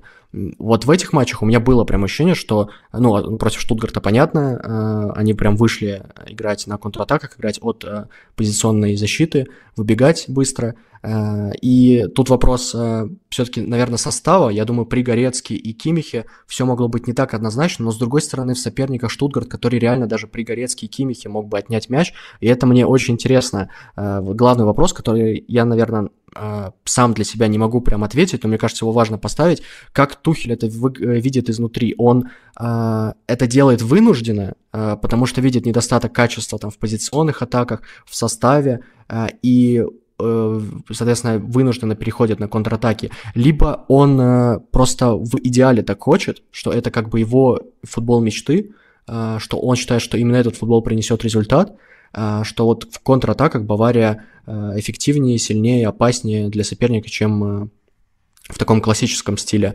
э, доминирующем, когда много контроля, много именно давления, не просто контроля, а давления, да, территориального. Э, то есть то, что ассоциируется с Баварией, как вот ты правильно говорил, э, с Луи Вангала, э, типичная Бавария, которая... Это не стереотип, это реально доминирующая команда во владении, и это как раз то, почему фанаты Баварии сейчас, ну, объективно много хейта к Тухелю, и мне кажется, он в первую очередь связан с тем, что Бавария стилистически выглядит не так, как фанаты привыкли. То есть это не просто команда, которая добивается, добывает результат, это команда, которая добывает результат в доминирующем стиле, когда нужно задавить соперника, а, уничтожить его прессингом, а, в позиционных атаках много создать, а, продолжать давить при 2-0, 3-0, 4-0, 5-0 и так далее. А, ну, наверное, самый-самый там, яркий пример это Флик, Хайнкес и Гвардиола, то есть прям самые очевидные мечта фанов, баварского фаната. Ну, Гвардиола даже не совсем, потому что у него тогда еще было довольно много э, контроля, прям контроля-контроля, э, чуть менее немецкий стиль. А вот Хайнкес и Флик, да. Ну, в общем, как-то так я это вижу. И еще пара моментов по Э, по персоналиям вот э, на этом отрывке, но я, наверное, сейчас тебе передам слово, пока, чтобы ты там либо согласился, либо попробовал ответить на мой вопрос. Вот вынужденно делает Тухель это, если у тебя есть ответ, или э, это его как бы идеал игры? А, мне кажется, скорее вынуждена, но, по-моему, я тоже сделал акцент на том, что это надо зафиксировать. Ну, когда вот в том э, отрезке, который ты вспоминал, э, рассуждал об этом, э, это, это надо зафиксировать, но пока непонятно, будет ли это по-настоящему долгосрочной тенденцией. И, кстати, надеялся, вот, что ты произнишь, а ты тоже решил зафиксировать. Но скорее я склоняюсь к тому, что это настолько краткосрочно, что может стать э, чем-то долгосрочным. Постараюсь э, пояснить этот э, тезис. То есть мне кажется, что э, первая причина, что его к этому привело, не то, что вот он э, проснулся и решил, что оказывается такой футбол лучше работает. Вот я там подумал, посоветовался со своим индийским наставником, и он мне говорит, что надо играть на контратаках. Это правда, что у него действительно есть наставник, но это далеко не означает, что такая была первопричина этого Первопричина, мне кажется, в том, что у него было совершенно другое видение, которое вряд ли мы э, толком узнаем в ближайшее время, но на выходе мы получили ситуацию, в которой э, у Баварии очень разбалансированный состав, э, у Баварии э, нету, нет, нету того опорника, который хотел, которого хотел Тухель разместить рядом с Кимихом, но, следовательно, бы и роль Кимиха была не такой, как в этом сезоне. У Баварии периодически возникают серьезные проблемы, например, на правом фланге защиты, и все это, наверное, еще умножается Э, опять же, тут всегда трудно формулировать, э, что яйцо, что курица, но умножается на, возможно, лучшую в карьере форму Лероя Сане. Э, и на выходе то, что планировалось как реакция на проблемы краткосрочные и среднесрочные, работает настолько хорошо, что Бавария, мне кажется, в рамках этого стиля, ну, вот ты говоришь, что болельщики могут э, с таким стилем не принять Тухеля до конца никогда, если только не будет больших побед. Но Бавария, мне кажется, в рамках такого стиля, что, что, что идет немножко так против мейнстрима э, нынешнего вообще в современном футболе, она остается одной из ну, пяти точно лучших команд, может быть, даже э, трех в Европе. То есть она, она снова заиграла в качественный футбол. То есть был период, когда Бавария по своим меркам пробивала дно, именно по своим меркам, сразу после прихода Тухеля, очень-очень тусклые были матчи у Баварии. Э, и дальше постепенно э, набирала она форму, но вот э, сейчас есть и рисунок, который может вам не нравиться, но он точно уже стал эм, запатентованным у Баварии. И есть качество игры внутри этого рисунка. Поэтому я не исключаю, что если мы будем наблюдать такую ситуацию, что Бавария, играя в такой футбол, и не имея возможности до конца сезона пофиксить все проблемы, которые нужно пофиксить, чтобы Тухель реализовал какое-то другое видение. Если Бавария с таким футболом выиграет Лигу чемпионов, как это было, например, в Челси, я думаю, что Тухель может э, идею, которая изначально планировалась как адаптация под э, дыры в составе, сделать э, практически своей идеей фикс и потом пытаться строить уже в рамках этой идеи. Кстати, интересно, что мне кажется, что Челси, если мы берем именно то, эм, если мы берем как индикатор успешности, то довел ли Тухель команду до своих эталонов. Челси, мне кажется, Э, вот чуть ли не дальше остальных команд, несмотря на некоторую успешность на некоторые отрезки от эм, того, что обычно Тухель лепит с командами. И мне кажется, возможно, э, успешность, э, которая, возможно, стал заложником своих стартовых успехов и слишком полюбил идею, в рамках которой ему не так просто работать, не так просто реализовывать то, что он, на мой взгляд, все-таки лучше всего реализовывал в Дортмунде. Мне кажется, несмотря на то, что та команда не выиграла чего-то, э, чего-то значимого точно не выиграла, может быть, вообще ничего не выиграла. Мне кажется, эта команда была просто, просто произведением искусства, которое нельзя забывать. А так что вот э, как-то так. Э, это не получается у меня тоже свести к одному абзацу, либо одному предложению, но вроде как я суммировал, что я думаю на этот э, счет. Ты хотел сказать про э, персоналии. Я подозреваю, что одна из этих персоналей – это человек, который как раз-таки э, занимает место Кимиха, э, Павлович, которого сейчас очень много хвалят болельщики Баварии. Э, вот передаю тебе в таком случае слово. Вот Павлович и, наверное, еще кого-то ты хотел выделить. Да, Павлович впечатлил, впечатлил в первую очередь против, против против Штутгарта а, своими подачами, своими э, стандартами и угловые, и просто штрафные под навес, а, которые будто бы даже лучше, чем у Кимиха. Это прям, прям впечатлило. Все-таки ему, по-моему, 19 лет. Ну, в общем, очень молодой парень. Что еще о нем, о нем стоит сказать? Мне понравилось, как он выглядит на ограниченных пространствах, когда нужно там придержать мяч, потом найти кого-то в более свободном, в свободной зоне пасом. А, в принципе, для его комплекции это интересно. Он, он довольно высокий для центрального полузащитника и неплохо, в принципе, скоординирован. Пока а, были там некоторые моменты в Войсбурге шероховатости а, без мяча. Иногда он как-то корпусом играл не очень удачно, но, блин, все-таки в плане, в плане туловища, в плане комплекции, антропометрии, он, по идее, должен со временем стать мощнее просто, и я думаю, это должно стать его, наоборот, сильной стороной. Пока кажется, что он просто в стыках не очень уверенно себя чувствует, ну, именно в на уровне Бундеслиги. В общем, интересный парень, по крайней мере, допускать его к основе точно, э, к ротации, по крайней мере, точно нужно. Э, там было много разговоров уже про то, что там э, поехать на Евро 24 года и так далее. Мне кажется, это просто слишком э, яркое восприятие игры против Штутгарта, где он реально был очень хорош и прям с такой своей фишкой в виде стандартов. Мне кажется, все-таки на дистанции вряд ли он прям потянет такой уровень, но посмотрим. По крайней мере, есть игрок, соответственно, уже изнутри Баварии, который теоретически может подменять Горецку и Кимиха, это, конечно, хорошо. Ну и второе, это Мусиала, как вингер, а, его использовали как вингера и против а, Штутгарта и против Вольсбурга. А, там все довольно условно, потому что такое броуновское движение часто было, особенно когда Мюллер на поле, он постоянно может меняться. Мне показалось, что Тухель мог бы, раз уж э, отправил Мусиалу на фланг, мог бы чаще его как раз просить играть э, ближе к флангу, потому что все-таки смещений в центр было очень много, но когда он именно застревал на фланге, он очень круто расправлялся один в один, и это объективно очень сильное качество Мусиалы, то есть для меня это в первую очередь игрок э, открывания между линиями, то есть игрок э, очень ценный для позиционных атак, и в этом сезоне э, это качество не очень хорошо видно, может быть и Мусиала э, в чем-то чем недостаточно ярок, но это скорее вопрос к Тухелю, к организации позиционной атаки, почему так получается, что Мусиалу реже замечают, реже ему дают, в общем, это такой вопрос. Но окей, вот открывание между линиями стало меньше, и, скорее всего, это тренерский фактор. Но у него есть второй навык, э, дриблинг один в один, который, очевидно, нужно как-то раскрывать, и, э, по-моему, довольно очевидное решение сдвинуть его на фланг и попробовать вот в такой роли. То есть даже его сдвинули, он все равно довольно много смещался. В общем, я еще вижу в этом нераскрытый потенциал, пока команд там травмирован, а учитывая, что он часто травмируется, э, может быть, еще будут возможности. Я бы посмотрел Мусиалу в более такой четкой роли на фланге, где он может именно сначала обыграть, уже внести хаос и потом смещаться, а не смещаться без мяча, просто предлагая себя там под пасы с глубины. В общем, есть в этом нераскрытый потенциал, очевидно. Угу. А, да, э, по-моему, ты тут все главное охватил, э, мне добавить особо нечего.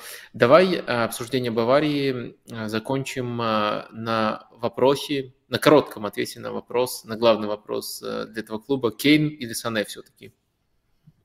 Ну вот по последним матчам и, соответственно, как следствие по всей э, первой половине для меня Кейн. Все-таки Кейн прям стабильно невероятный, а у Сане э, в конце, мне кажется, был, было такое западение. Плюс опять вот этот его язык тела, э, ну, меня просто напрягает э, вот моменты, это уже не язык тела, я считаю, это хамство там против Штутгарта. Он просто ногой двинул по лежащему сопернику, когда тоже лежал. Я не понимаю просто, зачем он это иногда делает. То есть был момент с Австрией, Э, в Таврнике, когда он э, ударил э, Вене из Майнца после того, как кто-то свалил. В общем, это вещи, ну, странные. Это понятно для оценки вот такой глобальной Кейнес, она не имеет значения, просто я вкидываю наблюдение, которое меня, ну, прям шокировало. Я просто а, когда смотрел, подумал, зачем ты это сделал. Ну, вот, вот такие вот вещи бывают. А, а Кейн, ну, блин, он уже из-за штрафной положил нереальный гол Войсбургу, если не видели, посмотрите. А, какая-то невероятная результативность, польза в подыгрыше, эти спуски на место левого защитника, радиоуправляемые передачи через все поле, забросы. В общем, это какой-то, ну, вот, невероятный уровень. Ты как раз по последнее время говорил, что Беллингем это сейчас топ-1. Ну, вот, я просто Беллингема не так часто вижу. Для меня Кейн, наверное, топ-1 сейчас вот за сезон, и как следствие там главный претендент на золотой мяч.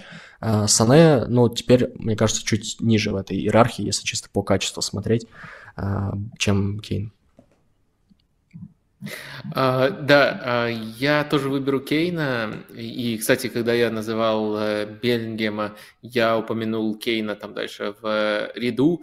А, и, наверное, ну, есть много вещей, за которые мы хвалим Кейна. То есть, и, по-моему, нет дефицита в информации о том, как играет Харри Кейн за Баварию. Мне кажется, даже в наших стримах достаточно описания его игровых качеств. Но вот э, поэтому, наверное, уместно сделать э, акцент на каком-то одном аспекте. И вот я бы, наверное, сделал эм, акцент, может быть, это даже шире только одного Харикейна, а, на том, что Харри Кейн лидер по разрезающим передачам в Баварии в этом сезоне. И для того, чтобы он сбросил с трона Кимиха, и для того, чтобы полностью переварить масштаб этого достижения, нужно нужно держать в уме, что в прошлом сезоне Кимих, э, для которого это скорее прямая работа, да, понятно, тоже из глубины делает такие передачи, но о его способностях в Баварии прекрасно знают и провоцируют э, эпизоды, в которых он мог бы таким образом действовать. Так вот, Кейн, который, помимо прочего, там еще забил какие-то 21, э,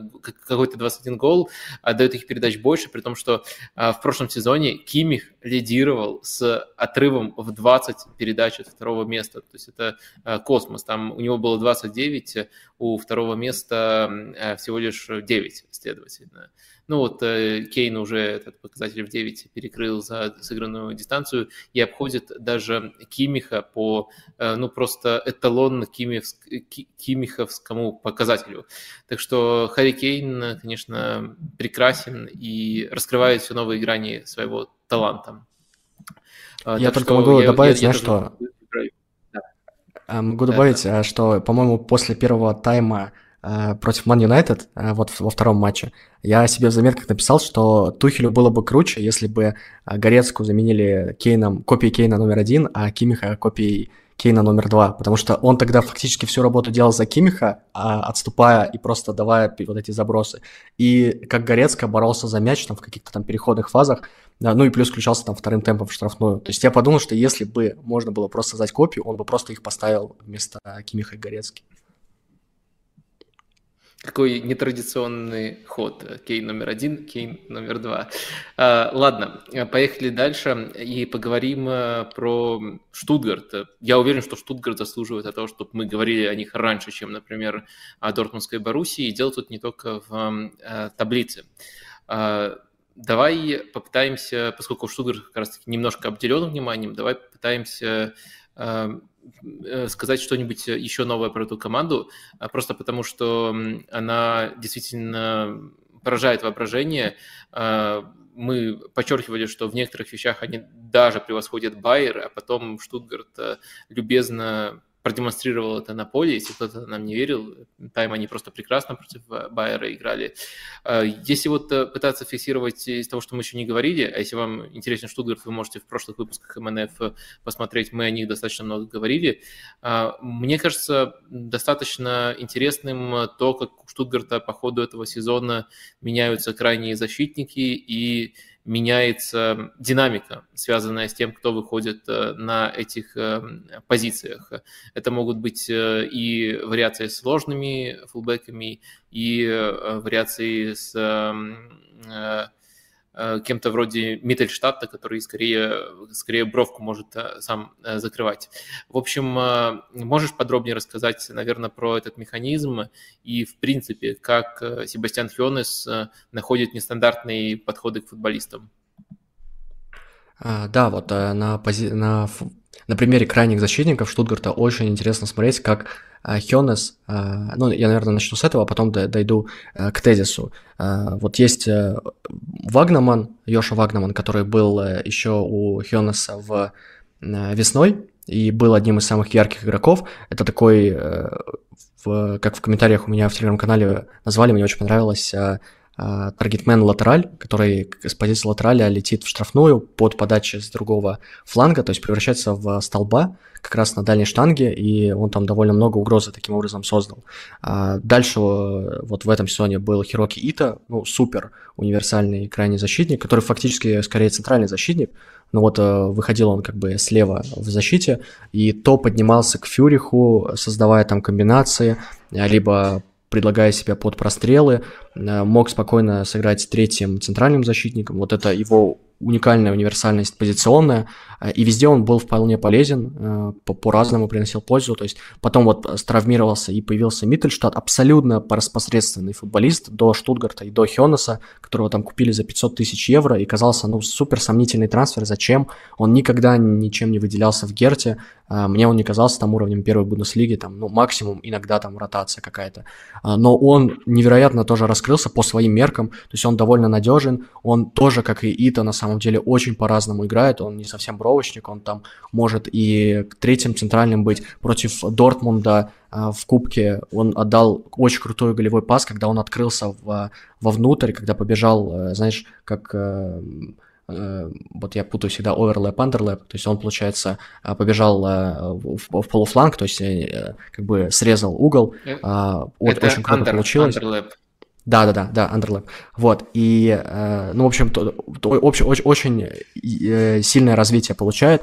А справа, опять же, вот Вагноман, который в такой позиции, когда он может и навешивать, э, то есть создавать ширину, и идти в штрафной под навесы. Э, был Паскаль Штенцель в начале сезона, пока Вагнаман был травмирован, и Штенцель часто уходил в ромб в центр поля. То есть это уни- уни- удивительная позиционная универсальность игроков и то, как а, эта универсальность создает гибридность э, Штутгарта в этих э, э, схемах, и то, как все игроки именно индивидуально становятся сильнее, это очень круто. И мне кажется, вот подводя к главному тезису, Хионес очень круто раскрывает индивидуально игроков, а при этом часто, часто и пытаясь их как-то встроить в эти гибридные схемы, и эти схемы пытаясь адаптировать максимально под этих игроков.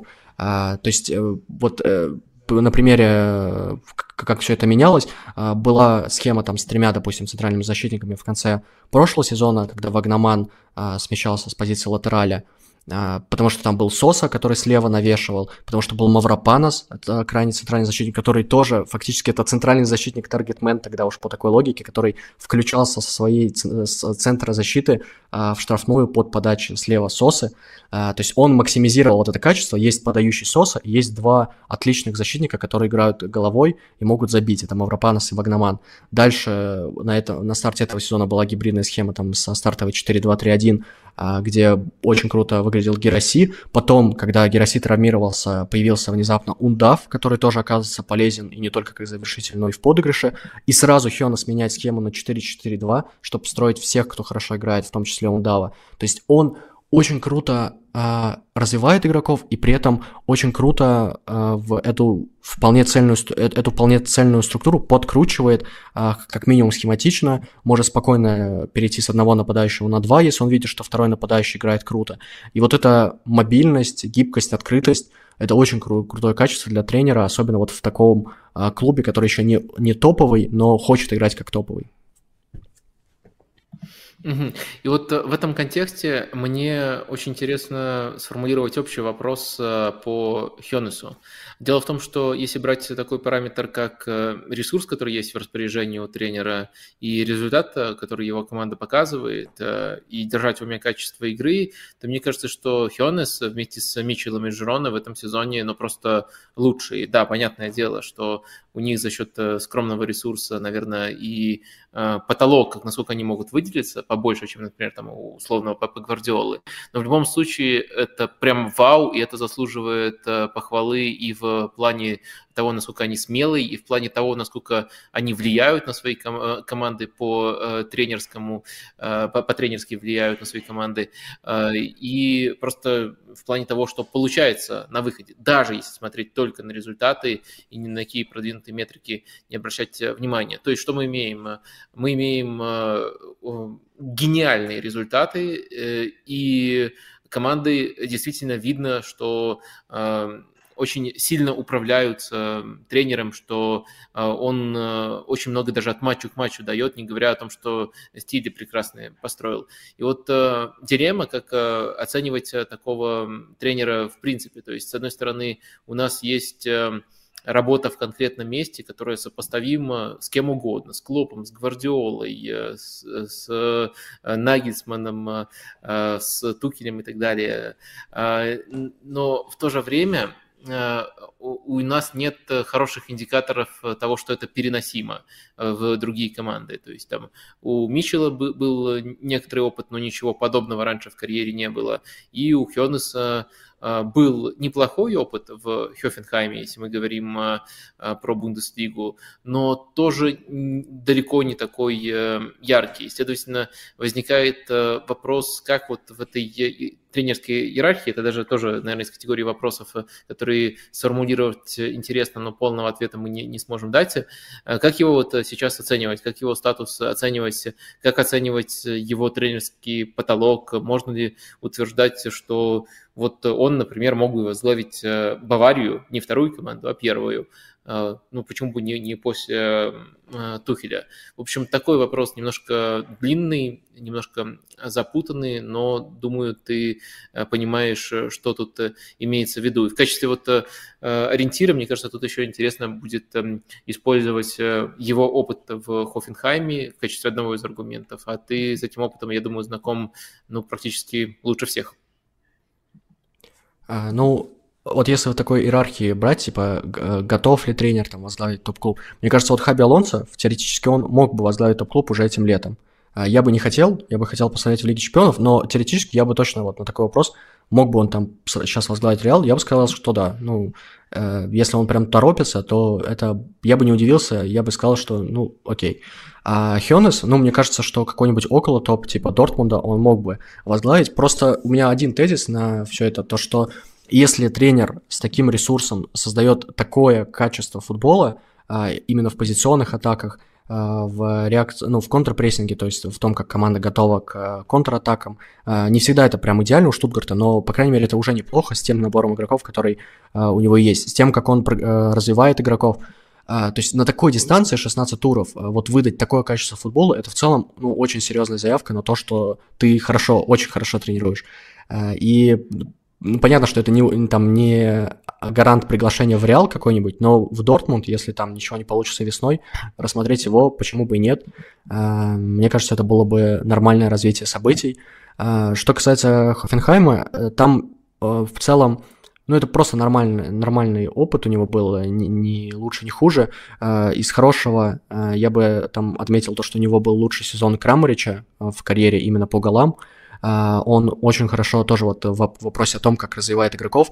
При нем Раум отдал больше 10 голевых за сезон.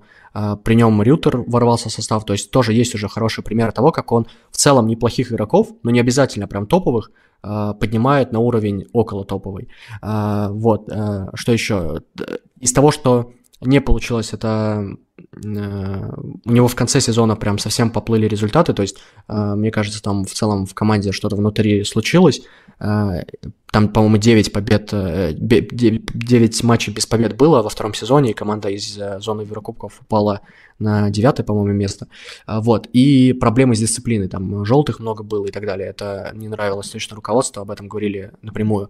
И из постоянных так скажем, его атрибутов, я бы сказал, это гибкость в схеме, то есть то, что я говорил, то, что он может под игрока в огне поменять, подкрутить схему, как это случилось с Ундавом, э, то есть он ищет э, максимально э, максимально адекватный баланс между индивидуальными качествами и ценными целями команды. И вот что особенно, так скажем, выделяется, мне кажется, в его командах, это подвижность в build-up е, в розыгрышах мяча. А, сейчас это в первую очередь гарантирует Антон, а, Вальдемар Антон, потому что он очень активен, он может и на правый фланг сместиться, будучи правым центральным защитником, может в опорную зону подняться, то есть постоянно дает э, движение. Э, и в целом э, гибкость, э, гибридность к этому побуждает, что Ито может туда-сюда бегать, фланга в центр и так далее. И в Хофенхайме то же самое было, с, но немного иначе, там был Грилич, очень необычный опорник, который там смещался на, в центр защиты, поднимался в опорную зону, то есть вот такая роль ну, максимально подвижная на стадии розыгрыша. И в целом там тоже были защитники довольно подвижные в розыгрышах. Что это, что это дает команде в первую очередь? Это дает устойчивость под прессингом, э, то, что ее тяжело прочитать в плане розыгрышей, тяжело э, прессинговать, если какой-то особенный вариант предлагается розыгрышей. Э, на топ-уровне это, наверное, не так очевидно, хотя, опять же, у Гвардиола, в принципе, можно сказать, таким выделяется. В общем, в общем, это тоже в целом ценное качество. Ну, подводя итог, я вот говорю, что в около топ я бы его точно посмотрел, типа Дортмунда вполне, вполне точно, да, он мог бы вписаться. А, кстати, чтобы э, точно-точно закрыть э, тему с игроками, немножко рандомно, э, не предупреждаю, что такой вопрос буду задавать, но все-таки мне правда интересно, а как тебе в этом сезоне Анджела Штиллер? Он как раз-таки из тех, кто знаком по, по Хофенхайму, э, Хёнесу, и, на мой взгляд, при, при владении очень э, важную роль играет э, из, из, из опорной зоны, и вот, мне кажется, в числе таких эм, прогрессирующих или супер прогрессирующих игроков, его тоже нужно упоминать, даже если нет какой-то вот, какого-то оригинального применения. Просто он отлично подходит под эту структуру и хорошо понимает футбол Хёнеса, на мой взгляд. Э, мне вот, вот сказал самых прогрессирующих, я потом думаю, кто прогрессировал. И мне, наверное, проще сказать, кто не прогрессировал, или, по крайней мере, не прогрессировал прям сильно, чтобы это не выделять. В общем, Штиллер, да, мне нравится, он классно ищет свободное пространство и э, классно вписывается вот в эти ромбы, которые у Штутгарта появляются везде, когда нужно перегрузы создать, когда нужно разыграть мяч. Э, в целом, мне кажется, короткий пас — это не то, что обычно ассоциируется с центральными защитниками в Германии, в первую очередь а, мы там вспоминаем способность много бегать, носиться, прессинг, большое количество в общем функций, которые на более-менее хорошем уровне. А Штиллер прям показал, что он может вот в мелочах, таких розыгрышах а, очень неплохо разыграть на коротке, может э, а, вывести соперников а, в свое пространство, соответственно, оголить другую зону и туда, допустим, пас а, отдать. То есть вот в понимании пространства у него довольно хорошее. Это не какой-то прям топовый игрок, даже, ну, пока, но вот вполне неплохо, один из лучших центральных полузащитников Бундеслиги, наверное, да, но у него связка очень хорошая с Каразором. Мне кажется, что артиллерия даже больше говорят, чем о Каразоре. Каразор, вот у них связка, мне очень удобно их вместе Э, оценивать, это как бы вместе такой прогресс. Понятно, что Штиллер знакомый э, Хионусу, Кразор нет, но классно. Кразор чуть более, э, не чуть более, он оборонительнее, он мощнее в контрпрессинге, больше просто для контроля, он тоже классно ищет пространство, но, блин, вот то, что смущает, он очень круто ищет пространство и потом принимает очень странные решения, либо очень странно принимает мяч. Это, так скажем, если немного поругать, ну, как бы игрок в Штутгарте все-таки играет, а не там в Баварии. А, ну, я думаю, Штутгарт мы обсудили все, что нужно было за этот э, месяц эм, дополнить, э, все, о чем э, можно, можно было бы в контексте Хионеса порефлексировать. Давай двигаться дальше, потому что график у нас сегодня очень содержательный. А дальше мы с тобой хотели поговорить про Форсберга, в контексте конкретного события очень э, тепло его проводил Лейпциг, проводил, потому что он отправляется в Нью-Йорк, э, тоже в клуб из системы РБ, и будет там ну, доигрывать, завершать э, карьеру, будет, возможно, лучшим игроком МЛС. Даже не знаю, кто бы мог с ним за этот титул сейчас конкурировать, особенно из тех, кто способен пробегать 10-12 километров за матч. Наверное, таких, таких в МЛС и нету, поэтому конкуренция не очень высокая а Фордберг игрок очень э, классный, приятный и э, вариативный. А, то есть мы его уже, получается, после паузы не увидим. Он сыграл и свой последний домашний матч за Лейпциг, и, в принципе, а, последний матч э, за Лейпциг. Давай начнем с самого базового вопроса. Вот если нужно какое-то одно воспоминание о Форсберге, один образ, один момент вспомнить, то с чем он у тебя ассоциируется? А, но у меня он ассоциируется э, с дебютным сезоном, то есть а, какого-то прям конкретного момента нет. А с дебютным сезоном Лейпцига, когда ворвались они в первую Бундеслигу и за второй, и ну, это что-то нереально было, повторить такое, правда, будет сложно, когда второе место заняли сходу, и понятно, что там был очень жесткий буст э, там, в виде Упамекано, Кейта, но тогда-то мы не понимали, что вот из Зальцбурга обязательно будут топы, тем более они там купили, по-моему, за миллионов 15 а, Бурка из Англии привезли, кто теперь этот Бурк, если кто помнит респект, но как бы он не очень хорошо сыграл в Лейпциге, а заплатили за него большие деньги. Тогда и Вернер пришел. Ну, в общем, Форсберг тогда прям рвал. Это была очень яркая команда Ральфа Хазенхютля. Она прям вертикальная, такой прям э, футбол Red Bull на стероидах, то есть то, как, э, наверное, стереотипно многие представляют футбол Red Bull, несмотря а, там матчи там Зальцбурга и э, там, в начале, ну не в начале, а там в середине десятых, э, максимальная вертикализация игры, и Форсберг очень круто подходил под это, тогда у него он даже чуть был э, быстрее, но главное, что очень круто искал свободное пространство, очень круто искал партнеров, очень, очень классно они взаимодействовали именно на скорости, вот вся команда. И да, был главной звездой. Я уже ретроспективно посмотрел, сколько он ассистов отдал. Только в Бундеслиге 19, и в том сезоне это вообще лучший результат в топ-лигах. Если только топ-лиги брать, он тогда обогнал и Дебрёйна, и Эриксона. То есть можно сказать, что провел сезон жизни, за который его, ну, наверное, большинство и запомнит в Бундеслиге. Ну и в целом э, э, запомнит его все-таки именно как легенды Лейпцига. Это очень круто, что он столько сезонов провел. Э, я бы не сказал, что он там мой любимый игрок, там, или который прям выделялся в моих глазах. Просто добротный, который ну, создавал ландшафт Бундеслиги, техничный вполне, вот опять же классно искал пространство и опять же прессинг, старания, ну это тоже важно для Бундеслиги. В общем, такой типичный хороший игрок из Германии. А, да, немножко ты германизировал Оливера Берка, я так понимаю, он имелся в виду, как а, футболист, которого тогда... А я же сказал, из Англии приехал. А, а, да, по-моему, ты сказал, что, э, что его Бург... Я сказал, я... Но он... Не, нет, а, фамилия. Ну ладно, ладно, неважно. Бёрк, Бёрк, Оливер Бёрк. А, ну ладно, а, короче, я фамилию неправильно. Все на, наушники барахтят, да. Причем не, не, не суть, неправильно, просто получился еще очень так на немецкие манеры, как будто вот э, ему кто-то немецкий паспорт выдает, и теперь с этого момента он будет э, таким образом называться. Э, так, э, я тоже предложу свой вариант. Э, если говорить об эпизоде, мне почему-то запал очень сильно, может быть, э, не, не на 100% связанный с Фортбергом, но он активный соучастник этого эпизода. Его гол, тоже ранний гол в один из первых сезонов э, э, в ворота Падеборна. Там э, просто это завирусилось, потому что был прекрасный розыгрыш штрафного. Там можете погуглить, там три футболиста, вот именно три, пробежали перед ударом Фордберга. Ну, то есть мы часто знаем, что есть такой отвлекающий маневр, когда футболист э, пробегает перед реальным ударом. Там они сделали это три и исполнили, ну и Фордберг еще после этого исполнил так, что это завершилось э, голом. Э, вот этот эпизод почему-то до сих пор для меня самым памятным является и первым, как образ возникает. Если расширить, то мне кажется, он еще в какой-то степени ассоциируется с позицией, потому что, понятно, были разные поиски у Э, Лейпцига э, по ходу времени в Бундеслиге, но в целом, если один какой-то ориентир э, выбрать, то схема Лейпцига это 4-2-2-2, и вот Форсберг это человек, который, наверное, дольше всех держался в этой двоечке под нападающими и э, эту роль освоил досконально. Вот э, и схема Лейпцига, она относительно других клубов может считаться немножко уникальной.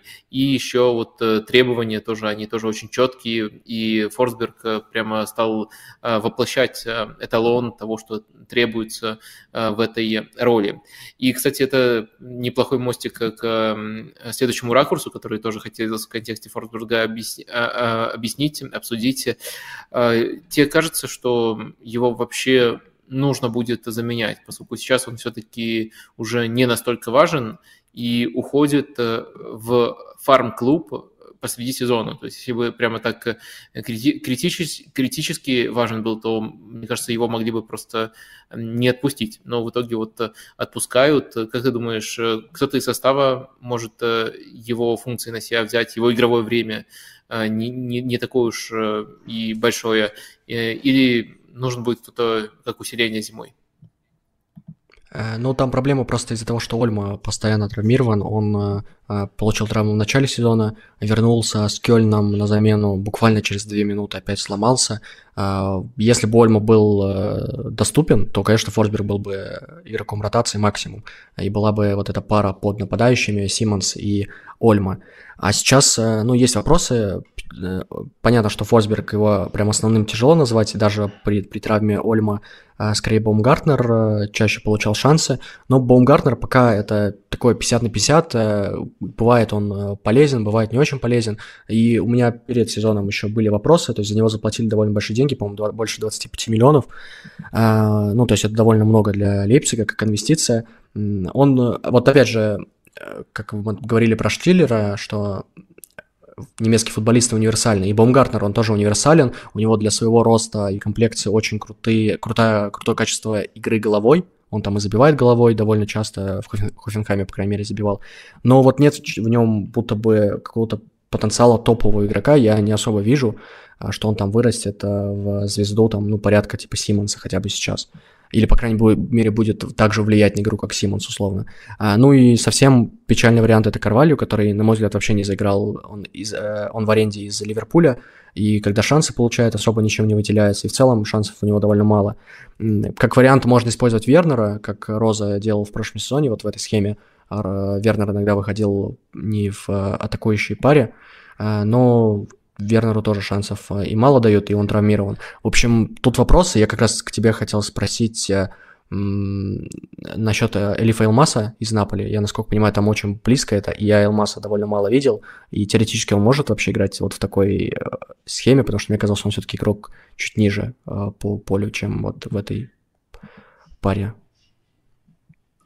А, мне кажется, что может. Мне кажется, это в системе в системе РБ чуть ли не самое логичное его применение. Вообще Эльмас – это супер универсальный игрок, который а, часто был, э, ну, наверное, да, можно сказать, 12-м игроком в Наполе, поскольку мог выйти и на любой из флангов, э, и мог выйти в качестве одного из центральных полузащитников при 4-3-3. А, ну, если схема была с десяткой, то мог э, и, и десяткой выйти. Нападающим, по-моему, очень редко, но тоже не, не, некоторые опыты такие а, были. А, так что Эльмас, мне кажется, если взять вот этот вот аспект универсальности в другой схеме и прикинуть, как он может быть реализован, в каких зонах он все равно неизбежно оказывался, и как это можно реализовать в Лейпциге, я думаю, что это вполне себе, вполне себе под эту позицию игрок. Вот только вопрос, захочет ли он снова быть кем-то близким там, к 12-му, одному из первых запасных, э, либо у него какие-то более высокие амбиции. Просто если все здоровы, не знаю, мне кажется, конкуренция тут эм, очень крутая. Ну и Ольма, и Хави Симмонс, наверное, по таланту все-таки находятся на другом уровне, и, наверное, они должны эти места э, занимать. Хотя есть варианты, есть, э, есть э, возможность немножко преобразовать э, схему. В любом случае тут будет интересно. Форсберга мы проводили, давай двигаться дальше. Дальше у нас по расписанию споры про Терзича. Наверное, это хороший способ закрыть прошлый опрос, который разделил мнение аудитории. Байер фаворит чемпионской гонки, 54% считают, что да, 46% считают, что нет. Э, вот э, можно теперь запустить э, опрос аналогично простой про Терзича. Терзича пора уволить. Вот такой опрос сейчас мы сформулируем. Ну и, в принципе, это наша, наша ближайшая тема. Наверное, от этого мы оттолкнемся в обсуждении, в, в обсуждении Баруси. А ты написал колонку пост-канал, который потом перерос в колонку, а, про то, что Терзича надо уволить. Это прямо мысль из заголовка. Наверное, в таком случае тебе и начинать э, эту тему можешь э, объяснить, э, почему именно надо. Не просто вот как раньше к Терзичу есть вопрос, его за что-то мы критикуем, за что-то хвалим. Вот почему тут появляется слово «надо». А, да, ну постараюсь компактно. А, есть понимание того, что Дортмунд э, по экономическим и спортивным причинам должен обязательно попадать э, в диапазон между вторым и четвертым местом, просто потому что, э, ну, просто потому что по там, бюджету, по составу, по ожиданиям в целом это их, как скажем, ну, такое законное место. Если они вдруг выиграют Бундеслигу, это, очевидно, прыжок выше головы, учитывая, что Бавария финансово и по составу сильнее. Если они падают ниже четвертого места, то это а, неудача просто потому, что они довольно а, далеки по экономике от других команд а, Бундеслиги. Ну ладно, если там Лейпциг условно рядом еще, Байер условно, но опять же, мне кажется, по экономике и по составу они чуть уступают. А, именно в водном э, плане они как там тренеры влияют. А, вот, а, и сейчас а, прошло 16 туров а, Бундеслиги. Это реально длинная дистанция, на мой взгляд. Это не все-таки пара туров, не один месяц. А, где можно делать выводы, а, тем более, когда настолько радикально большая проблема у Дортмунда с качеством игры. Мне в целом довольно тяжело вспомнить уверенные и спокойные победы. Я в теории могу назвать победы над э, Вольсбургом, где и, против, и против э, Вердера, где в первую очередь Дортмунд вообще ничего не дал сопернику допустить. Я бы не сказал, что там какая-то невероятная игра была в атаке, но окей, там были эпизоды длительного давления, и была надежная оборона, то есть э, в целом сказать, что там какой-то другой результат логичный, э, кроме победы Дортмунда, невозможно. В остальных матчах везде были расклады, везде Дортмунду где-то везло, где-то на каком-то этапе довольно длительном Дортмунд был, ну, если не слабее, то точно вообще не лучше. И, на мой взгляд, для команды с таким составом, как сейчас даже, это, ну, прям гигантская проблема. То есть э, Дортмунд реально слабее всей четверки, которая выше него, а учитывая а, ну, то, что я вот раньше сказал, то про топ-4, они должны попадать в этот топ-4, и любой результат вне топ-4 – это плохой.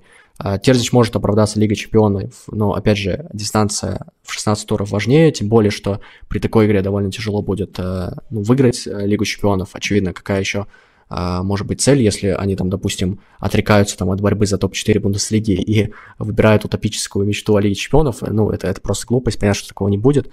А, то есть понятно, что Бундеслига на самом деле, понятно, что как турнир он менее статусный, но успех в нем более реали, ре, реалистичный, чем в Лиге Чемпионов. Он гораздо важнее, он осязаемее, и не попасть в топ-4 гораздо хуже, чем, допустим, вылететь э, там, в четвертьфинале или даже в полуфинале Лиги Чемпионов. Э, но на пол, насчет полуфинала сомневаюсь. Ну и второе, то, что может, чем может оправдаться Терзич, это состав, что Герейру и Беллингем ушли, это реально потери, но опять же не настолько, что, чтобы играть вот настолько плохо на дистанции. Э, Причем, э, как мы видели, у Терзича были большие проблемы не только а, в неприятных сценариях, когда вот позиционная атака, которая появилась весной и пропала сейчас, а, когда там они не могли взломать сами автобусы, но даже когда они сами играли на контратаках, э, результата в итоге не было. Ни против Штутгарта, ни против э, Байера, э, ни против Баварии. Ну, против Баварии там условно, потому что там сразу пропустили, сразу неудобный сценарий, как бы все посыпалось. А, Причем я бы вот сказал про контратаки, но против Байера и Штутгарта фактически не было контр-игры. Это тоже гигантская проблема, когда команда только защищается.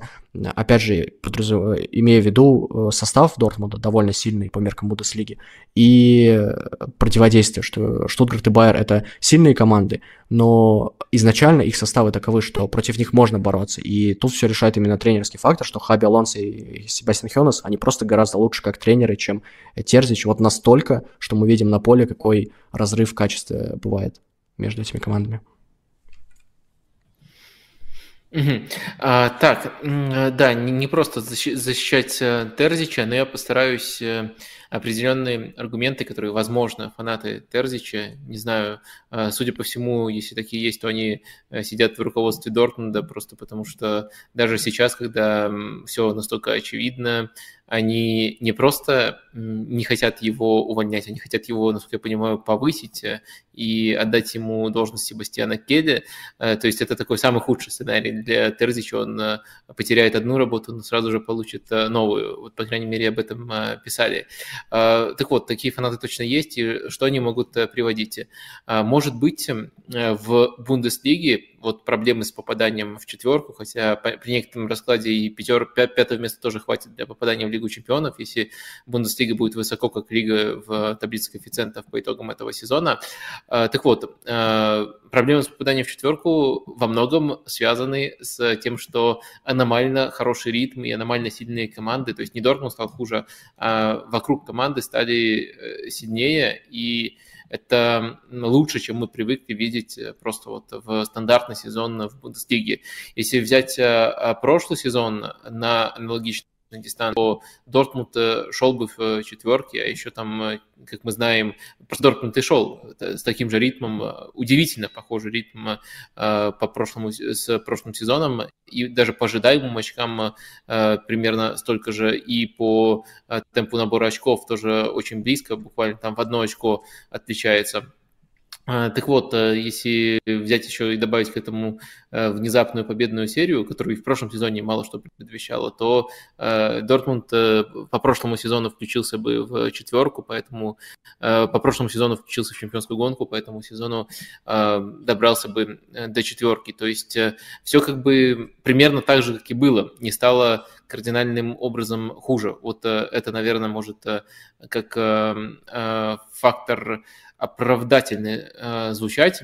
И второй, наверное, аргумент, э, мне кажется, это другой взгляд, не тот, который ты предлагаешь, на проблему состава. То есть э, ушел э, Берингем, какого масштаба эта потеря. Люди очень часто проецируют его текущую форму на то, на то чего не хватает Дортмунду. Хотя в Дортмунде он был классным, но не настолько классным. И мне все-таки кажется важным то, что у Дортмунда, в том числе на фоне потери, очень туго с краями защиты. То есть ширину нужно как-то как-то придумывать, э, как-то компенсировать нехватку того, нехватку того, что пытаясь э, с, с какой-то очень невнятной, но все-таки структурой выстраиваться в позиционную атаку, а структура видна часто у Дортмунда, а, у них просто не хватает э, крайних защитников, которые могли бы полноценно закрыть весь фланг. И в то же время не особо горит желанием использовать их как ложных Тарзича. Наверное, в, в рамках его видения удобнее было бы просто использовать э, классических крайних защитников, а, э, и их нет, их просто нет, и это дыра в первую очередь э, в составе, а не в его тренерской работе. Вот такие контраргументы у меня находятся, Э, если не уходить в какие-то совсем ироничные, вроде того, что он тоже развивает футболистов. Вот посмотрите, как при нем вырос Грегор Кобель. Э, вот, э, наверное, это основные направления. Как ты думаешь, это, это, в, в этом есть хоть какая-то вот капля убедительности? Поскольку я вот тут просто спрашиваю это, поскольку я тут не совсем собой выступаю, я скорее пересказываю то, что у кого-то слышал, читал.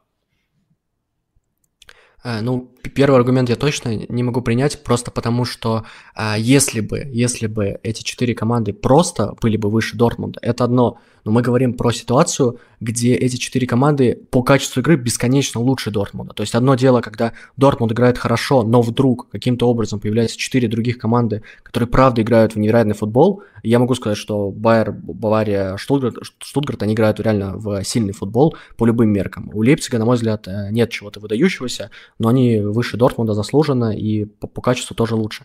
А, то есть проблема именно в том, как плохо Дортмунд играет эти 16 туров, а, потому что ну, в, в любом случае, 6 очков отрыва, а, а точнее отставания от э, Лиги Чемпионской четверки, это уже серьезно, но то, с каким футболом это случилось, это вот главный э, пункт, это главная претензия. А, что касается второго, то э, я понимаю, что есть вопросы по составу Дортмунда, есть э, также вопросы, вот там, когда говорят, ну, у Байера и Лейпцига составы лучше, э, были просто такие комментарии под э, колонкой. Э, мне кажется, важно просто проговорить, что э, многие игроки играют э, хорошо во многом из-за тренера. Я приводил примеры там Косуну, который был, э, привозил и до, э, до Алонса. Э, был Та очень нестабильный, был Паласиос, который был просто норм. А, у, у Лейпцига ушло 4 лидера. А, э, это Лаймер, а, Гвардиол, Нкунку и Сабаслая. Это реально очень большие потери, и понятно, что адаптироваться нужно к новичкам, которые тоже хорошие, но период адаптации – это тяжелая вещь, когда мы говорим вот про такую перегрузку, перезагрузку. Вот, это первое. Что касается состава именно Дортмунда, то я бы даже не сказал, что у них вот э, именно уже позиционная идея проглядывается. Я этим защищал Терзича в прошлом году. И, кстати, вот насчет очков, у них все-таки на одно очко, по-моему, было больше в прошлом сезоне. И тогда еще можно как-то оправдать было тем, что Терзич только вернулся. То есть э, период адаптации еще, ладно, то есть это можно простить, а когда есть жесткий регресс, даже потому что они уже показывали, и в целом вот по ситуации, опять же, экономической и спортивной, это уже печально, когда на второй год такое происходит. А, вот, по составу а, точнее, по, по позиционной игре. Эм, Терзич в последних матчах, э, мне кажется, он уже совсем, э, я бы сказал, поплыл. Он пытался использовать э, идею с атакующим центр поля, когда там мог выйти Брант Ройс, а перед ним Азджан и, и, и Джан. Но это, на мой взгляд, вообще не работало, потому что Э, не то чтобы даже не работало, это просто было странно, потому что Терзич использовал идею с длинными забросами Кобеля, э, когда команда, она в целом почти вся наверху, она просто скорее готова э, за подборы цепляться. И, ну, это просто странно, то есть он будто бы разочаровался в том, что позиционная атака вообще может работать. То есть он перешел на какой-то футбол забросов, футбол переходных фаз, который уместен, но фактически он признал, что его идея, которая изначально была, которая появилась еще год назад, которая нормально работала весной, она э, уже точно не сработает. То есть это, в принципе, отказ от э, фундаментального своего принципа, который э, он как-то пытался вести, ну, кроме адаптации под соперников, это, это приходящая вещь. А позиционная атака – это все-таки то, что, по идее, должно, должно быть стабильным. И он фактически от нее в э, момент кризиса уходит, точнее, ну, можно сказать, признавая поражение. И что касается фланговых защитников, мне кажется, они в целом под футбол Терзича, даже вот под ту позиционную, под идею позиционной атаки, они в целом подходили, Рюерсон и Вольф могут э, навешивать постоянно, но как-то им и условия особо не создавалось, когда создавалось, они сами плохо навешивали. Ну, в общем, я бы не сказал, что э, именно вот эта позиция какая-то прям супер стрёмная у Баруси, тем более Рюрисон в защите был э, неплох перед э, травмой. Э, при этом Терзич сам влияет все-таки на состав. То есть понятно, что Беллингема нельзя было никем заменить а, равноценно, чтобы была равноценная замена Беллингему. Но именно Терзич э, хотел а, Феликс Анмечу. И, на мой взгляд, это ну, спорный выбор. То есть а, я до этого, до трансфера еще писал, что а, ну, он довольно одномерный игрок, а, игрок единоборств, там, пробежать, он точно не усилит позиционную атаку, которая вроде бы, ну не вроде бы, она появилась весной. То есть это будто бы тоже откат к более такому простому, в, не в плохом смысле, но простому футболу, менее комбинационному и так далее. В общем, не знаю, мне кажется, что... Ну, я постарался вот ответить на эти два аргумента. Второй еще можно спорить, потому что состав, восприятие состава – это довольно субъективная вещь, мне кажется, все-таки. Но первый точно нет, э, именно из-за того, что Дортмунд сам по себе играет плохо. А, да, а, в принципе, есть в этом уязвимое звено а, в эм, этих попытках защищать э, Терзича, поскольку то, что они и в прошлом сезоне играли плохо, а потом все более-менее наладилось, э, не означает, что каждый раз так будет. Иногда это просто означает, что команда играет э, плохо, и, возможно, уже даже некоторые связи с эм, раздевалкой утеряны. С тем же Ройсом есть открытый весьма конфликт у Терзича. Ну, то, что мы уволили Терзича, наверное, уволили бы еще раньше, может быть, на, на пару стримов раньше, если бы, или даже перед началом сезона, если бы такая возможность у нас была, это более-менее очевидно. Как очевидно и то, что аудитория тоже почти 80% за увольнение, еще поддержим опрос, посмотрим, что будет дальше. А, давай попробуем угадать, э, что будет э, делать э, Вацки и коллеги. Как ты думаешь, эм, Дортмунд даст работать этот сезон э, Терзичу, либо будет смена тренера? А, ну, так, э, по-моему, уже очевидно, что его зимой не поменяют. Ну, точнее, сейчас не поменяют. Там э, вроде бы уже было собрание по итогам первой половины сезона с Келем, с Терзичем. И ну, все остается как есть. То есть я так понимаю, что 99% что он начнет э, второй круг э, с э, Дортмундом. То есть это вот прямо сейчас уже можно говорить, потому что собрание прошло, решения нет. Эм, единственный вариант, что он не доработает, соответственно, если ничего не исправится, и по ходу уже зимне-осеннего, э, зимне-весеннего отрезка его уволят. Ну, что, на мой взгляд, на мой, ну, довольно реалистично. Вот, учитывая именно качество Бундеслиги, любой провал в Лиге Чемпионов, и да даже не провал, если просто в Бундеслиге они продолжат проигрывать, я думаю, его все равно уволят. Э, как-то так. Э, да, тут мне добавить особо нечего. Давай выходить на финишную прямую этого отрезка. И так мы затянулись. Э, обсудим символическую сборную, оттолкнувшись именно вот от твоей сборной. В некоторых случаях сделаем особый акцент на персоналиях, особенно интересных, особенно прибавивших. Э, и, может быть, где-нибудь э, я постараюсь какие-нибудь э, альтернативы предложить, ну, либо задам вопросы по поводу того, кто играет в этой сборной, кто не играет. Давайте сборную, которую ты изначально для своего телеграм-канала составил по Германии, выведем на экран, и там начнем, и, и таким образом начнем обсуждение. Так, Э, вот эта сборная. Э, коротко озвучу в воротах э, Швебе, линия защиты Гримальда, Та, Коссуну, Фримпонг, опорник Джака, чуть выше в полузащите Демирович, Вирц, Сане, Кейн и Гераси. А, давай, наверное, потом вернем эту картинку чуть позже. А, начнем с двух персоналей, которые особенно шокируют а, именно тем, как, как, как, они, в эту, как они в этой сборной оказались и какой прогресс для этого потребовался. Это Касуну, и это Демировичи. Можешь поподробнее рассказать об их игре и о мотивах их включения? А, да, ну Косуну для меня это просто прогресс года. И в целом э, я еще перед стримом думал, а, было ли, были ли вообще в футболе на моей памяти примеры, когда игрок из точки А в точку Б настолько быстро развивался, а, вот в такие сжатые сроки, как Косуну при э, Хаби Алонсо, после назначения Хаби Алонсо, потому что Косуну до Алонсо это футболист, центральный защитник с выдающимися качествами э, ну, физическими, то есть он очень мощный, э, высокий, э, довольно быстрый, э, но при этом он будто бы не умел защищаться, то есть что я имею в виду, это постоянная полупозиция, особенно при ударах, когда он и, и не блокирует удар, не может выйти, и при этом мешает вратарю, потому что стоит на траектории удара, но, но при этом его не блокирует. Это очень странная игра против дриблеров, когда он постоянно пятится, потом пытается нервно отнять мяч, и чаще всего это приводит либо к нарушению, либо к тому, что его обвели. А, ну и просто в деталях это неуверенная игра под давлением, и вообще все, что вот можно представить, какой может быть плохой центральный защитник, вот у меня часто с этим и ассоциировался Касуну, и сейчас э, я его включаю в сборную не потому, что он просто, э, так скажем, про невероятный прогресс э, у него получился. Он в целом, на мой взгляд, дорос до уровня лучших э, защитников Бундеслиги. Э, с Алонсо он превратился в контрпрессинг-машину. Это самый агрессивный э, защитник э, центральной и стройки Байера, который чаще всего выдергивается и пытается быстро вернуть мяч.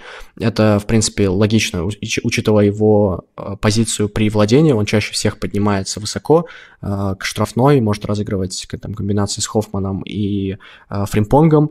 Он пробует дриблинг постоянно. То есть он чаще всего оказывается высоко, и, соответственно, логично, что он чаще всего первым иници... инициирует отбор. Но даже в других сценариях он в целом надежен, он уверенный под прессингом, Э, легко встречает дриплеров, то есть сейчас э, спокойно, спокойно, уверенно играет против э, тех, кто может обыграть в один в один. То есть в целом это сильный защитник в территори- территориально доминирующую команду.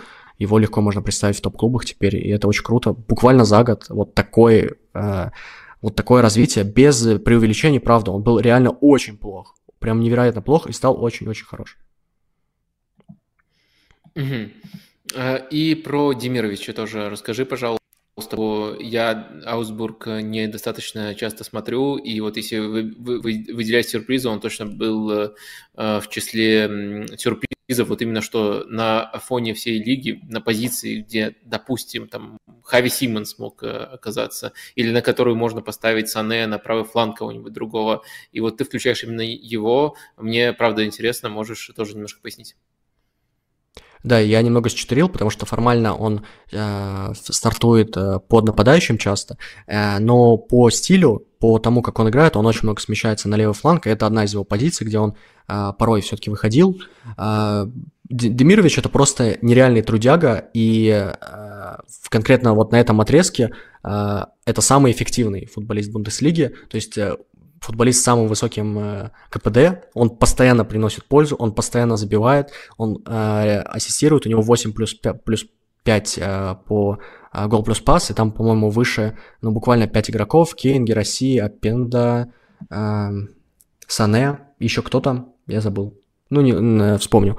В общем, да, он, он нереально трудяга, и я бы сказал, что он сейчас лидер в мире по голам из каких-то суетливых позиций, когда постоянно какая-то сутолока в штрафной, но именно Демирович добирается до мяча и каким-то очень кривым часто образом по нему попадает, и мяч все-таки попадает в ворота. То есть это одновременно и э, удивительное качество борьбы, когда он э, просто выигрывает мячи где угодно, и ну, умение все-таки форварда подстроиться, найти момент, вот лучшую точку для удара и забить. Потому что раньше мне казалось, что это просто вот такая трудяга в вакууме, которая а, там борется, прессингует и так далее.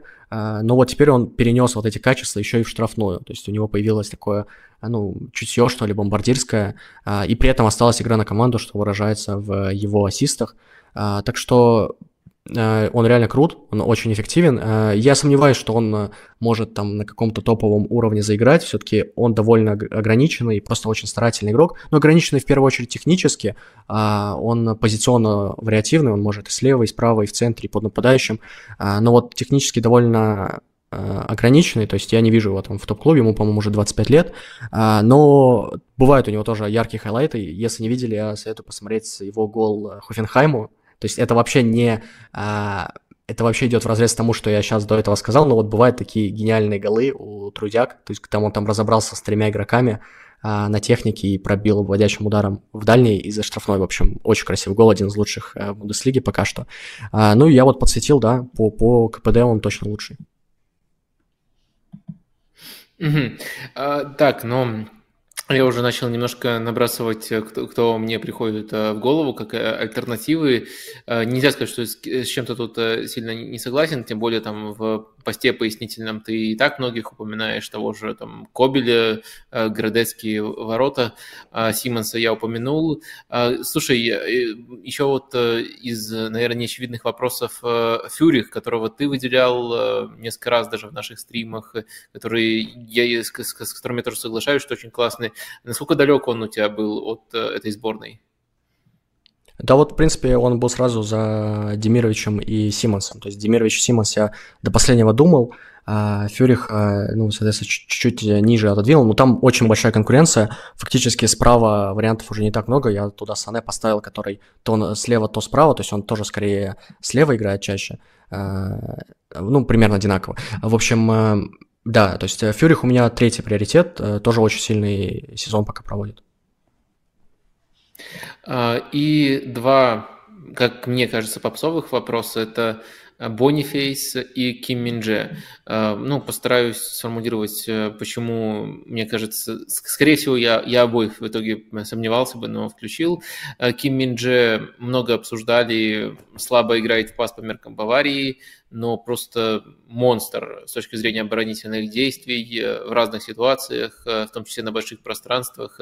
И вот мне кажется, что если в Баварии ну, Нагельсмана, Баварии, Флика, там, и вплоть там, до Гвардиолы и так далее, а, он был бы таким сомнительным игроком, то в нынешней Баварии, стиль, который мы обрисовали, он э, намного больше плюсов приносит, э, и мне кажется, он в какой-то плане, в каком-то плане даже, может быть, э, частично определяет такие акценты в игре команды, и в этом рисунке чувствует себя просто прекрасно, очень сильно, на мой взгляд, начал. Ну и в первую очередь тут, конечно, нужно проводить грани, э, игра на мяче и игра без мяча. И, наверное, во, вс- во всем, что касается игры без мяча, он очень-очень э, сильно э, мне нравится. Ну и Бонифейс, который э, не дотягивает по голам, но мне кажется, не дотягивает до лидеров бомбардирской гонки по голам. Мне кажется, все равно, если брать э, общую игру, он э, ну, круче Гераси, потому что круче Кейна быть невозможно, но если брать общую игру, мне кажется, он э, круче Гераси, он вариативнее, он тоже стабилен. Но единственное только этот слон в комнате – это реализация. Два недостатка у него – реализация и твиттер его. Он там просто на каком-то э, нигерийском языке пишет. Я знаю, что формально такого нету, но вы поймете, что он существует, если почитаете твиттер э, Бонифейсом. В общем, э, а... вот эти два игрока, да. А, просто задержка бывает, да, я не успеваю. В общем, а, да, я с тобой согласен в том плане, что если бы я был функционером, там, спортивным директором, я бы сразу позвал бы Бонифейса в команду, а не Гераси. А, то есть мне Бониф, Бонифейс больше даже нравится. Блин, легко я так перешел с Бонифаса на Бонифейс, ну ладно, а, как бы да, да, есть вариативность, как и в его игре, в общем. А, получается, что, ну, я тут в первую очередь оцениваю и их а, эффективность, и просто Герасин, ну, буквально был эффективнее в том, что он делал. То есть а, именно в плане игроков я бы Симонса тоже поставил выше Демировича, как бы я оценивал. А, возможно, был бы другой центр защиты. Мне просто показалось, что это, эти игроки в своих ролях, в своих задачах были наиболее ценными, полезными, эффективными не только там, с точки зрения команды, но и вообще вот самые, самые эффективные игроки Бундеслиги, и, соответственно, самые лучшие, потому что ну, эффективность, она Э, как бы коррелируют э, напрямую с э, лучшими, худшими. А, так, и что касается центра защиты, а, я просто проговорю, это в посте писал, что вот эта самая такая массивная по вариантам была а, зона. Я еще рассматривал Тапсаба из Байера, еще Упомикано а, из Баварии и Антона из а, Штутгарта. А, Киминже, вот у меня, наверное, он был бы шестой в списке. А, мне меня смутило, что вот у него проскакивают вот эти ошибки на мяче, которые прям, ну, ну, бывают э, довольно жесткими. Там против Хайнденхайма это вообще к голу привело. А, почти в каждом матче просто бывает эпизод, где, ну, прям в довольно опасной ситуации он теряет мяч, именно за, э, пытаясь сыграть в пас. А, что касается оборонительных навыков, я согласен. А, и вот очень круто ты подчеркнул а, то, насколько он подходит а, под это видение Тухеля. То есть вот если выбирать наиболее такого ту, защитника для Тухеля, это, наверное, все-таки Ким, а не Памикано, хотя у Памикано, по-моему, играл больше.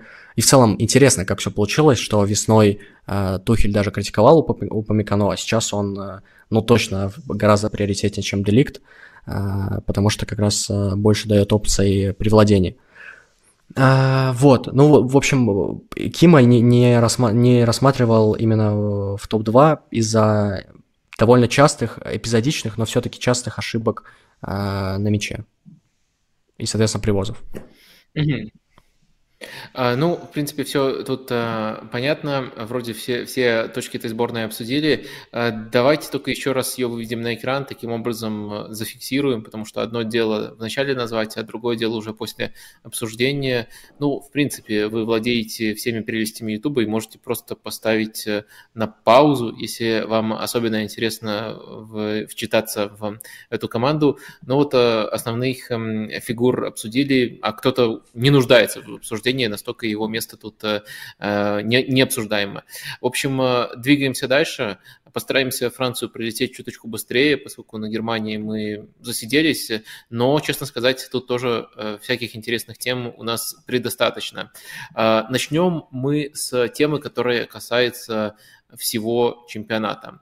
Очень, очень интересную тенденцию, либо просто аномалию э, ты, Артем, э, подсветил и предложил поговорить э, о том, что ну, на самом деле это вроде как очевидно, с другой стороны, если не смотришь таблицу бомбардиров, то можешь и не задумываться об этом долго, а просто там наслаждаться тем, как те или иные команды играют, но супер отрыв сейчас у Килина Мбаппе в таблице бомбардиров, 18 мячей, у второго места. Бен Едера всего лишь 8. Э, э, вот ты сам как считаешь, это можно считать э, тенденцией, либо это ну, какая-то вспышка? Понятное дело, вспышка не то, что Мбаппе много забивает, а то, что на втором месте нет, ну, не, нет эм, хорошей результативности, то есть все остальные мало забивают.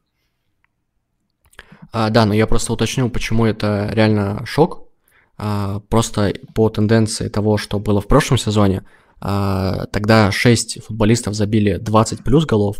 Это Мбаппе, а, Ликазет, у которого в этом сезоне кризис. Это а, Джонатан Дэвид из Лиля, который в целом нестабилен. Это Луи Апенда, который ушел в Лейпциг. Это Флорин Балагун, который поменял Реймс на Монако, ну, то есть, окей, адаптация. И Хабиб Диалог, который уехал на Ближний Восток из Страсбура. Ну и в целом 22, 22 человека забили 10 плюс мячей.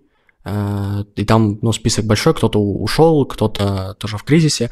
Э, но глобальный вывод какой? Ну, во-первых, то, что это реально удивительно, потому что из лиги, где было очень много забивных футболистов, э, получилась лига, где явно проблемы с индивидуальными бомбардирскими подвигами. И я ее суммирую так, ну, Возможно, кто-то хотел гениальное объяснение неожиданное, но я это бы сформулировал просто как кризис нападающих и хорошую защиту. Ну, то есть иногда не нужно что-то выдумывать, но просто а, проблема в том, что у Лиги 1 почти у всех команд есть а, чистые центр-форварды, то есть те, кого принято называть девятками. А, я так сходу могу сказать, что ее, девятки нет у Реймса, а, где там был теоретически Диаките, но он просто очень плохо играет. И Лариан, но там просто подвижные нападающие, то есть их сложно назвать прям девятками, но в целом вот 18 команд, и у каждого можно спокойно найти нападающего. Но если это не столб, то хотя бы просто какой-то подвижный, но все-таки центр-форвард. И очевидно, что там люди, которые забивают меньше там, 7 мячей, ну там буквально, чтобы вы понимали, вот э, Вадим сказал, э, у Бенедера 8, но всего лишь у 6 человек больше, 6, больше 5 голов.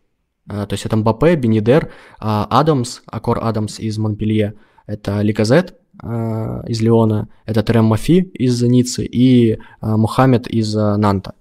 И, ну, это правда очень мало, и это, конечно, связано именно с игровым кризисом у этих команд. Ну и то, что вторую часть сказал про защиту, в целом защита у многих команд по меркам усредненным в целом неплохо, то есть все, кто наверху, ПСЖ, Ницца, Монако, Брест, Лиль, Марсель, Ланс – Реймс, э, ну, Страсбур, ладно, у Страсбур тоже нормальная защита. В общем, вот все команды почти в топ-10 это команды с э, защитой, которую, э, ну, если не можно хвалить, то хотя бы просто сдержанно сказать, что она точно не слабое место. И вот так вот получается, что вполне хорошая защита накладывается на внезапно плохую атаку, внезапно плохих нападающих, конкретно в этом сезоне. И получается такая аномалия, ну, на мой взгляд, это правда очень жесткая аномалия, довольно неожиданная получилась. Угу. А, ну, в принципе, да, ты все тут расписал. Я бы, наверное, два акцента сделал. Первое, то, что действительно слово аномалия тут применимо, и такое периодически бывает, и даже не обязательно у этого должны быть какие-то глубинные причины. И самый лучший пример – это, наверное, прошлый сезон Бундеслиги, где э, никто не забивал много. А в этом сезоне мы видим, как за пол э, компании уже и Кейн, и Героси эти результаты перекрывают, и все вернулось вот на тот уровень результативности лучших бомбардиров, которые, к, которым Бундеслига привыкла. А второй момент, э, который может э, не, не полностью, но э, частично объяснять эту тенденцию, ну, вернее, степень этой тенденции заключается в том, что так совпало, что все преследователи, все, все преследователи Эм, либо не являются штатными пенальтистами, либо мало пенальти били в этом сезоне. Это очень сильно отличается от э, прошлой кампании, где только Дэвид э, десятку с э, пенальти положил. У Ликазета было 6 мячей с пенальти, у Балагана тоже 6 мячей с эм, пенальти. Ну и если бы примерно по такому ритму, то есть к этому моменту сезона уже где-то 3-4 мяча вторые бомбардиры, преследователи МБП забили с пенальти, то в таком, в, таком случае э, не было бы ну, такой вопиющей пропасти, они чуточку, но все-таки повыше были бы. Э, сейчас э, из тех, кто преследует Мбаппе, нет ни одного футболиста, который хотя бы два пенальти забил, то есть максимум один, либо вообще ни одного. И это тоже влияет, хотя вот мы люди, которые считают себя чуть более продвинутыми, вообще при, привыкли голы без пенальти на 90 минут смотреть, если уже вообще на голы смотреть, заниматься чем-то таким а, низменным. Но вот в начале, в начале блока, наверное, можно немножко и в таблицу бомбардиров было заглянуть. А, давай попробуем немножко уравновесить, потому что это звучало как критика Лиги 1, как антиреклама Лиги 1. Типа не смотрите Лигу 1, там слишком хорошие защиты, и вам будет скучно. А можем мы как рекламу Лиги 1 рекомендовать к просмотру матча Лили ПСЖ. Это лучшая команда против э, лучшая команда прошлого сезона против э, ПСЖ Луиса Энрике. Э, и, по-моему, матч действительно вышел очень достойным. Тебе так показалось? Мне нравится, как ты интонация играешь. Типа, лучшая команда Лиги 1 против ПСЖ. Типа, это сильно. А, ну, если честно, мне не прям понравилось. То есть, это я так лаконично еще говорю а точнее лаконично, эфемизма, эфемизмом. Мне показалось, э, что это просто круто Лили играл э, в обороне, что ПСЖ плохо играл в позиционных атаках, одно наложилось на другое, и, в принципе, ПСЖ почти ничего не создал с игры, очень глупые пенальти Лили себе привез, после того, как э, пропустил, внезапно начал играть вполне приятный футбол, ну, по крайней мере, он был довольно смелым, а, там были и неплохие комбинации, просто Лиль наконец-то переходил центр поля стабильно. А, у них были отрезки владения, то есть они прям в автобус не играли, а, даже пусть качественный, но я бы не сказал, что какой-то крутой матч, я бы сказал, что просто Лиль неплохо играл, пропустил, не неплохо, хорошо играл в в том варианте, который допустим для игры против ПСЖ, пропустил тупой гол и потом э, сыграл хорошо. Ну, можно сказать, отскочил в том плане, как он забил, там отскок, э, там рикошет, э, добивание, последняя атака в матче, ну, то есть э, чуть-чуть с этим повезло, но в целом э, ничья вполне закономерна. Вот, я бы не сказал, что какой-то, правда, прям крутой матч, но э, просто порадовался немного за Лиль, что они проиграли. Ну, мне матч э, понравился. В первом тайме мне нравилось э, смотреть, э, да, это немножко такое тоже не классическое футбольное удовольствие, или, может быть, неоклассическое футбольное удовольствие. В общем, мне нравилось смотреть за прессинг против розыгрышей. Лиль достаточно интересно иногда по-брайтоновски располагался и играл в этом матче, например, с EZG вроде ложной девятки, а не с Дэвидом, например. И интересным образом вот именно выстраивал свою первую стадию. ПСЖ в этой стадии пытался персоналить и достаточно высоко встречать. Мбаппе играл по Йорро, но все остальные, и он был немножко более пассивным, чем все остальные, а все остальные прям очень интенсивно давили, и как Лили этому противостоит, э, э, было очень э, интересно наблюдать, и в частности интересно было наблюдать за тем, что в таком рисунке может предложить Шавалье как пасующий вратарь. В общем, не знаю, наверное, действительно, если смотреть с точки зрения созданных моментов и доведенного, и чего-то доведенного до эм, завершения, действительно этого могло не хватать. Но э, содержание матча, содержательность матча, мне кажется, была на высоком уровне. Ну а потом, после гола уже, после того, как ПСЖ открыл счет во втором э, э, тайме, действительно, Лили начал немножко в другом рисунке э, действовать. Э, ну и там просто-напросто вышел Реми Кабыла. Началось Кабыла Тайм, но это, это всегда обязательно к просмотру. Он тоже поучаствовал э, в том, как Лиль в итоге смог э, дожать Париж. Э, ну, не знаю, мне в целом этот матч понравился. Но вот ты немножко сомнений посеял. Можно ли это среднему такому зрителю рекомендовать как рекламу Лиги 1? Но обсудить это точно стоило. Давай обсудим поподробнее и что происходит сейчас в ПСЖ. Наверное, напомним, поскольку у нас была пауза, я тогда дурак не напомнил про лайки. Э, напомним, что вы можете писать э, в чатик, э, если есть какие-то наблюдения по нашим тезисам, либо уточнения, либо вопросы. Вы можете ставить лайки, Э, и ваша активность сегодня особенно важна, поскольку у всех э, нормальных людей Рождество, а только вы э, по-хорошему помешаны на футболе, вас меньше, поэтому все должны свою активность проявить. А после этого напоминания мы переходим к обсуждению ПСЖ чуть более подробному. И тут есть много таких локальных отправных точек, от которых можно оттолкнуться. Но самое главное, наверное, это изменение роли Килена Мбаппе, и тут, наверное, можно сформулировать вопрос максимально э, просто. Чего в этом больше? Э, разочарование, которое исходит от э, настоящих нападающих ПСЖ, либо попыток максимизировать потенциал самого Киллина. Он играет нападающего сейчас в центре. Мне почему-то кажется, что это все-таки разочарование в нападающих, просто потому что если бы это была адаптация под Мбаппе, ну, объективно, Мбаппе ведь э, довольно хорош э, в той роли, которая у него была до этого, то есть в роли левого нападающего в 4-3-3, который свободно смещается в центр, а его место прикрывает кто-то из э, тройки полузащитников. Это была, в принципе, генеральная такая идея Энрике в первой части сезона, и мне кажется, она вполне дополняла Мбаппе, а, проблема была именно в том, вот кто этот игрок, который, собственно, занимает место Мбаппе слева, когда Мбаппе смещается. И мне кажется, Энрике так и не нашел э, оптимального игрока под эту роль. А, вот. Э, а Мбаппе, соответственно, ну, в центре главная претензия, что он иногда кажется довольно изолированным, а для своего стиля игры так вообще слишком изолированным игроком.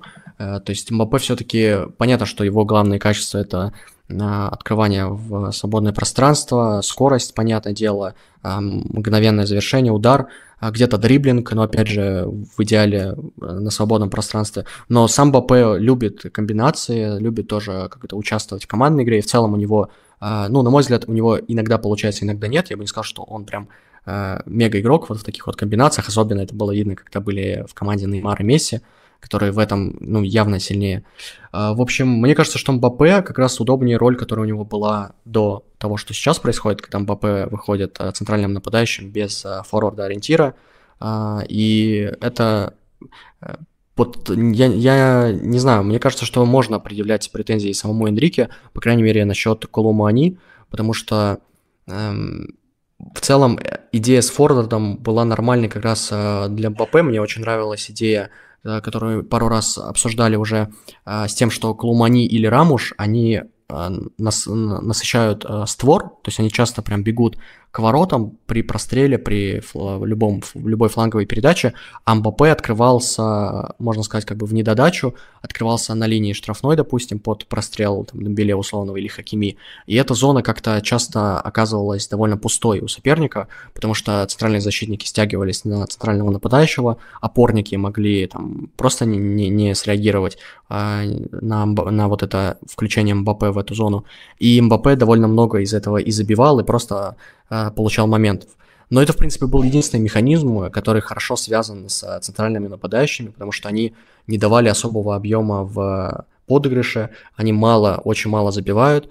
И мне просто жаль именно в первую очередь Колумани, потому что мне кажется, что его можно использовать лучше, мне кажется, можно было бы лучше использовать его потенциал рывков, его порой даже дриблинг один в один. Мне кажется, что он недостаточно подвижен в этой системе ПСЖ. Да и в целом он как-то... А, он представляет...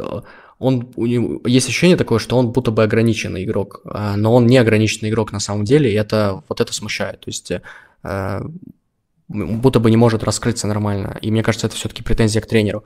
Ну и последнее, что важно по вот таким вот адаптациям, изменениям, это роль Заира Мири после травмы, когда Хакими, я так понимаю, он не играл иногда из-за того, что там сейчас судебное дело насчет предъявленных обвинений в изнасиловании. А, перед э, Хакими. Это еще с весны дело, и он там некоторые тренировки пропускал, и в целом будто бы а, в последних матчах, когда появлялся, играл не очень хорошо. И Заира Мири вот э, стартовал э, часто справа в защите, при владении превращался в игрока в центре поля, там появлялась вот эта идея, очень популярна сейчас у топовых команд с ромбом, где есть три центральных полузащитника номинальных и вот э, Заир Мири, который смещается с э, фланга защиты.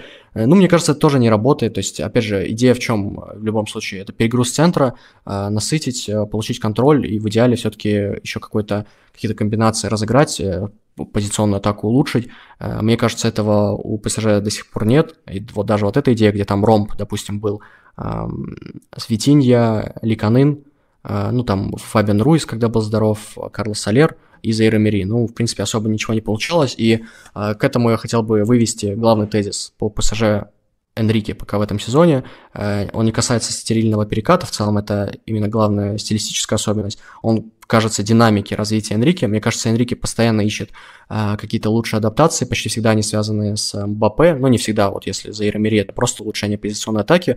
Эти, эти попытки найти, они очевидны, но мне кажется, это в целом пока не сильно работает, если мы пытаемся а, все-таки признать там ПСЖ одним из обязательных фаворитов Лиги Чемпионов. Мне кажется, э, это так не работает, что вот эти все адаптации, интересно за ними наблюдать, но они не делают ПСЖ топ-клубом. Вот топ-клубом прям среди топов. А, то есть команды, которая точно будет бороться за победу в Лиге Чемпионов, а, при в том, что там как качество игры будет хорошее и так далее, а не просто там отскоки или еще что-то. А, в общем, э, такое у меня видение пока что ПСЖ Энрике. Угу. Я осознал, что когда мы говорим про Мбаппе, теперь надо уточнять, поскольку как раз-таки вот в последние недели дебютировал его братишка 16-летний, Э, Этан Мбаппе. Э, наверное, по той одной минуте и одной передаче, которую он сделал, вряд ли мы какие-то выводы э, сможем сделать. Но, может, ты что-то интересное читал про его потенциал во французских медиа или отложим это, этот разговор до того, как он сыграет либо пару матчей? Нет, во французских медиа обычно просто рассказывают историю про то, что у Киллиана Мбаппе празднование после того, как они играли с Итаном в FIFA, ну и в целом нужно знать, что он вышел на поле а, в день рождения Мбаппе, Килиана Мбаппе, и мне кажется, что эти два факта взаимосвязаны. И это не э, как бы не с очень хорошей стороны показывает игровые качества Итана Мбаппе, если он появляется на поле только в день рождения брата. Ну, то есть, ну, он все равно молодой еще, ну, я не знаю, в целом особо его не видел в деле, и тяжело говорить, но пока кажется, что скорее просто это как бы условность, пока Килиан играет за ПСЖ. А, ясно, ясно, в принципе, в каком направлении Кстати, Вадим, Вадим, Вадим. ПСЖ. Да, да, да. Э, есть, есть же видео э, еще старое, когда, мы, по-моему, это то ли упоминали, то ли, ну не суть, когда Юго Китик э, ударил в самолете Итана Мбаппе, это разлетелось по социальным сетям, и где сейчас Юго Китик? Вот. Так вот. Mm-hmm. Ну да, э, в, принципе, история становится полностью понятной. Ну, просто подарочек э, Киллиану на день рождения, а не реальное спортивное достижение. Э, и показывает в том числе атмосферу, которая царит в ПСЖ. Но в то же время траектория общая, которую ты описал, понятна. Следить интересно, но за экспериментами, но пока нельзя сказать, что команда входит именно в европейскую элиту. Но в то же время, мне кажется, внутри, не, не кажется, а просто смотрю с, с сожалением в таблицу. Хотелось бы, конечно, чтобы она выглядела немножко иначе, но все-таки э, в таблице и по качеству игры, в принципе, тоже внутри Франции Луис Энрике команду стабилизировал, у нее появился отрыв, э, следовательно, появился и вопрос, э, а будет ли в этом сезоне хотя бы что-то похожее на прошлогоднюю гонку, где Ланс постоянно был командой догоняющей, но, по крайней мере, долго-долго держал эту интригу? Э, ну вот в том сезоне, мне кажется, был Ланс в первую очередь хорош, и даже Марсель-то долгую, долгую часть сезона выглядел хорошо, пока вот физически не просел, и они тоже там рядом шли. А, постоянно а, напрягали, только в конце а, сдались. Вот, мне кажется, в этом сезоне просто все-таки нет команд. Монако, вот, мне, мне правда нравилось вначале. Я помню, как дал 20% на чемпионство. Это, знаешь, вот, типа, ну вот в моменте, знаешь, из-за того, когда сначала э, впечатление очень яркое, но вот э, рационально нужно понимать, что, блин, им не хватает просто центральных защитников для схем, у них нет крайних защитников, просто потому что они травмированы. В общем, э, Монако при чуть лучшей комплектации состава, мне кажется, мог бы, э, ну, хоть как-то э, гнаться. А так, э, я думаю, отрыв должен э, расти. А Ниццу я не воспринимаю как именно претендента на чемпионство. Брест, э, это уже круто, что они на четвертом месте. В общем, Э, Алиль все-таки уже и так далековато даже сейчас. В общем, э, думаю, что должно быть спокойное чемпионство в этом году, э, в отличие от других лиг, где довольно все плотно везде. Угу. А, ну что, давай тогда двигаться дальше и поговорим о Ницце, которая, может, и не станет чемпионом, но в то же время готовит э, тактическую революцию, футбольную революцию. А, это, не буду скрывать, э, твой э, тезис, и он меня очень заинтересовал, но, наверное, было бы правильно, чтобы ты объяснил, в чем ты видишь революцию Фариоли в Ницце, потенциальную пока что революцию Фариоли в Ницце. Да, ну, совсем коротко напомним, э, мы много раз это обсуждали. А, идея Фариоли в том, а, чтобы создать максимально комфортное владение, максимально комфортный контроль мяча, чтобы обезопасить игру. Выражалось это в том, что при розыгрышах мяча Ницца спокойно могла это делать семью полевыми игроками. То есть у них схема 4Т3, и спокойно э, рядом э, с мячом, а не открываясь там где-то вдалеке в атаке, могло быть 4, централь... 4 э, защитника и 3 центральных полузащитника, то есть 7 игроков, они, собственно, разыгрывают мяч, они не предлагают себя как для какой-то там как вариант в атаке, а, а, очевидный, где-то далеко. И при потере мяча, соответственно, они спокойно сразу реагируют, и буквально в, в тот же момент они всемиром уже защищаются, что очень много, в первую же там секунду потери. А, это реально довольно удобный вариант, чтобы защищаться, снова вернуть мяч, снова установить контроль и так далее. А, то есть это можно назвать оборонительным владение как, э, как оборонительный инструмент. В целом это довольно известная штука в футболе, э, давно признанная, но здесь это уже такая радикальная форма, когда это главный постулат команды, главная догма, э, главный принцип владения как оборонительный инструмент. И важно, что это получается в плане результатов, и важно, что это получается реализовать не самыми сильными игроками. То есть, объективно, Ницца по составу это не топ-клуб, это просто нормальный крепкий клуб по меркам Франции, а, но вот у него получается играть э, в короткий пас и, э, соответственно, контролировать мяч. А, какие, мне кажется, два обстоятельства важны? Конкретно для Ниццы – а, важно, что э, у них очень сильные просто игроки в плане оборонительных качеств, мы это уже упоминали, а, все защитники просто хорошо защищаются, банально, они хорошо защищаются, и центральные полузащитники, они, они тоже все для своей позиции хорошо защищаются. Да даже нападающие, на самом деле, тоже хорошо защищаются. Там Лаборт, который довольно круто отрабатывает в прессинге, и в целом у него навыки отбора хорошие. А, вот как пример. А, и второй момент – это особенность лиги, что объективно в Лиге 1 э, прессинг не так э, заметен, не такой он агрессивный часто, как в других лигах. А, из-за этого можно вот проследить, что очень много центральных защитников с хорошим продвигающим пасом по статистике, опять же, просто потому что проще продвигать мяч, когда нет прессинга. Это тоже мы упоминали, но это важно в контексте вот э, того, что делает Ницца. То есть, условно, в Бундеслиге, мне кажется, тяжело было бы создать такую команду, э, с такими принципами, которая могла стабильно и легко добиваться успеха, просто потому что вот перенести эту Ниццу, допустим, в Бундеслигу, и я не уверен, что им было бы так легко это реализовывать, как получается во Франции. Ну и, соответственно, вопрос, который связан, э, который я задавал, может ли Ницца организовать эту революцию, мне кажется, что предпосылка правда есть. Это такой а, новый вариант того, как может там, около топовая команда внутри своей лиги устраивать свою игру, фактически играть от обороны, при этом владея мячом 60% времени, а, фактически добывать результат таким образом.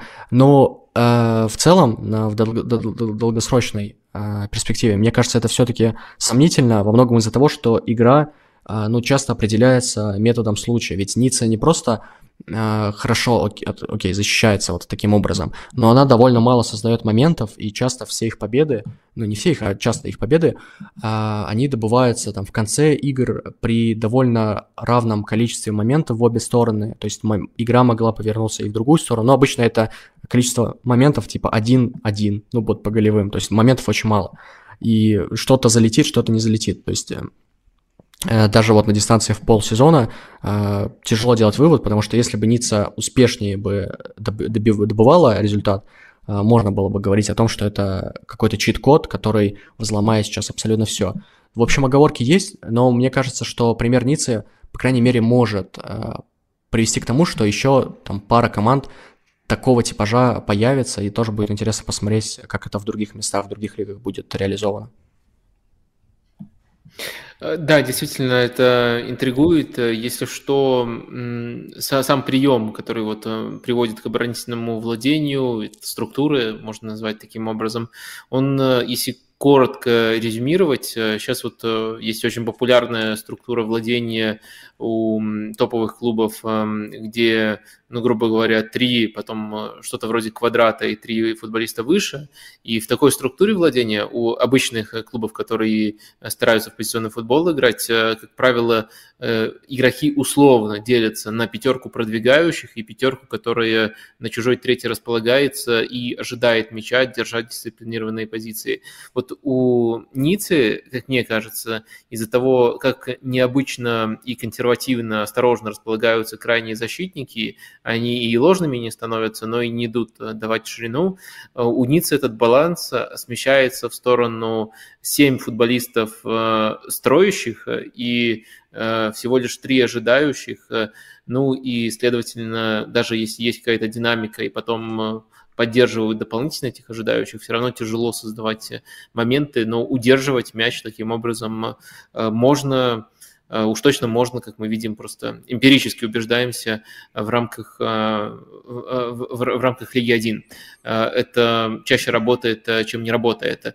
Но в то же время я хотел бы у тебя спросить, видишь ли ты Э, какой-то прогресс э, у Ниццы в матчах, где так они сыграть не могут. Потому что такие матчи были, по результату они были неудачными. Ну, вот, например, с Гавром недавно была игра, где быстрый гол Ницца пропустила. То есть э, попадает сразу в сценарий, когда так играть нет смысла. Когда нужно проявлять себя именно в позиционной атаке. Вот по результату там не очень, а по игре видишь ли ты, чтобы Ницца другие грани проявляла и хоть какую-то идею показывала таком сценарии?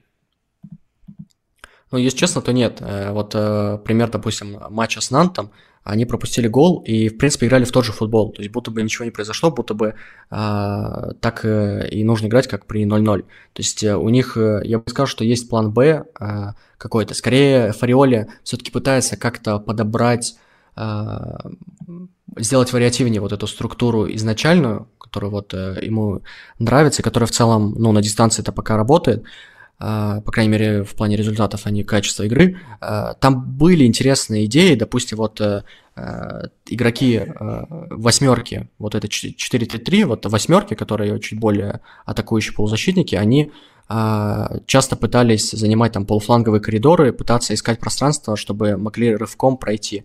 Э, там это Морган Сансон может делать, может делать Тюрам. Вот э, Тюрам в большей степени, но меня просто Сансон удивил, потому что э, больше этого ждешь от Тюрама, как игрока рывков, а это делал Сансон.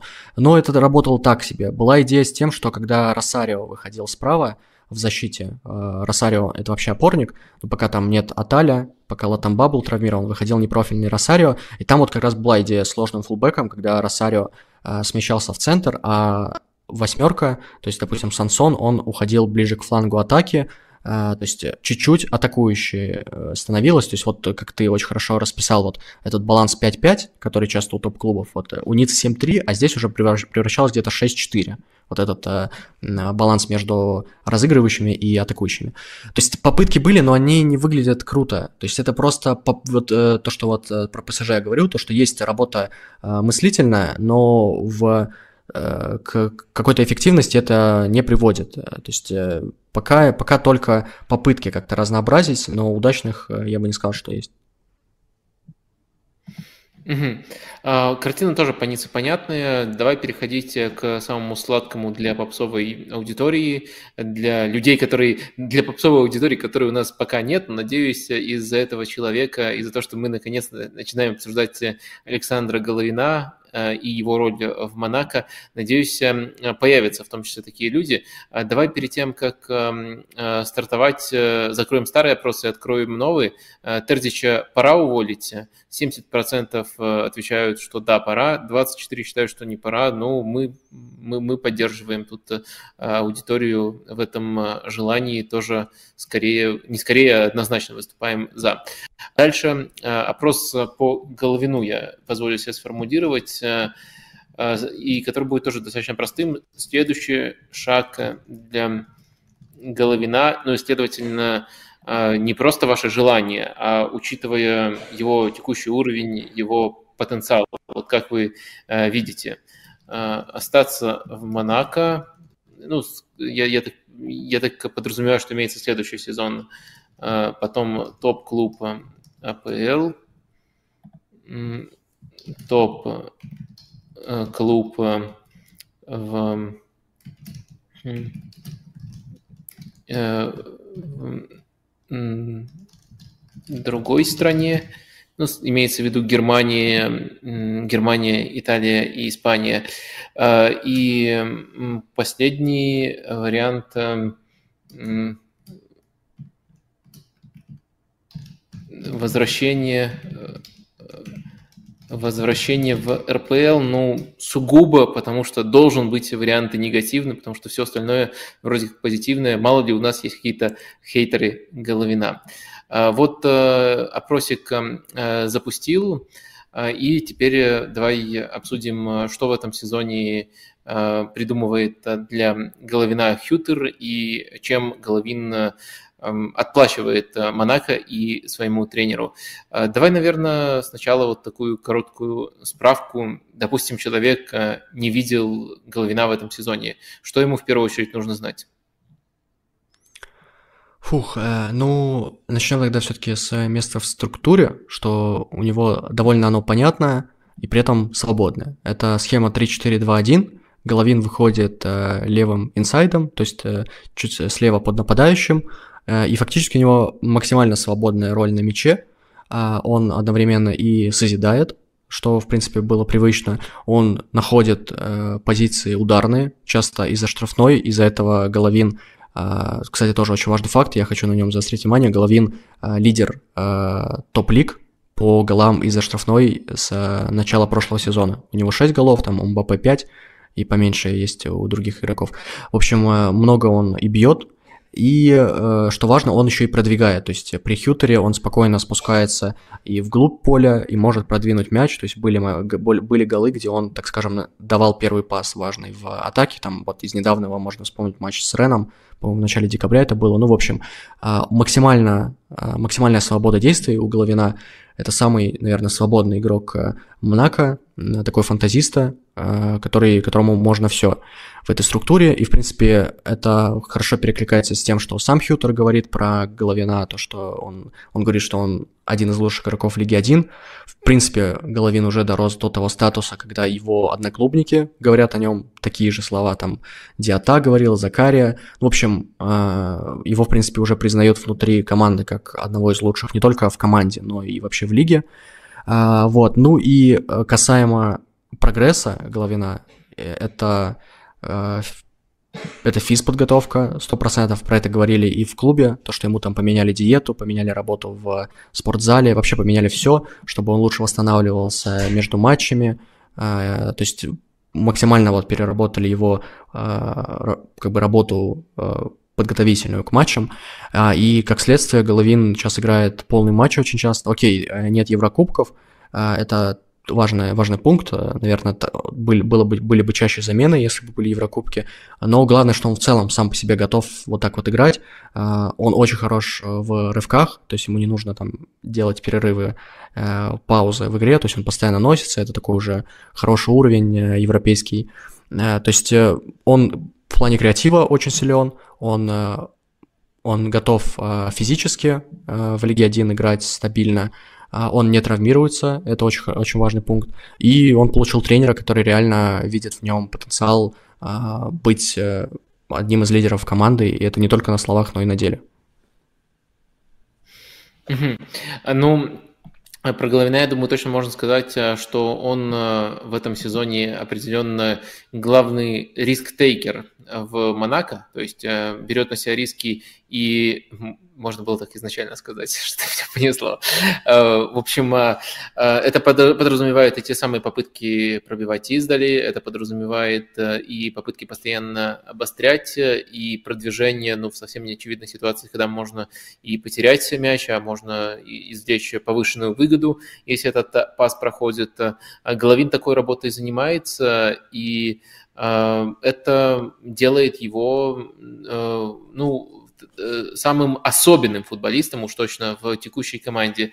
И, следовательно, э, если мы проецируем это на его будущее, то это подводит нас к вопросу, э, насколько у него вот этот вот баланс рисков и потери хорош для того, чтобы выполнить похожую роль в более сильном клубе.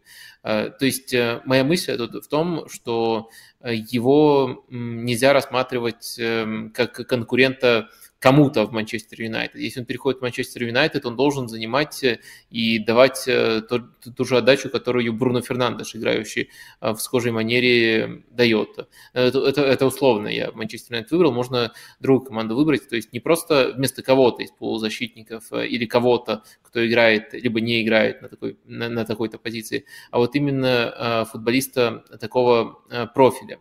И вот если держать это в уме, если соотносить, что ему очень многое позволено, и что в новом клубе он э, в, в, новом клубе, если он э, перейдет на следующий уровень, ему нужны будут э, такие же полномочия.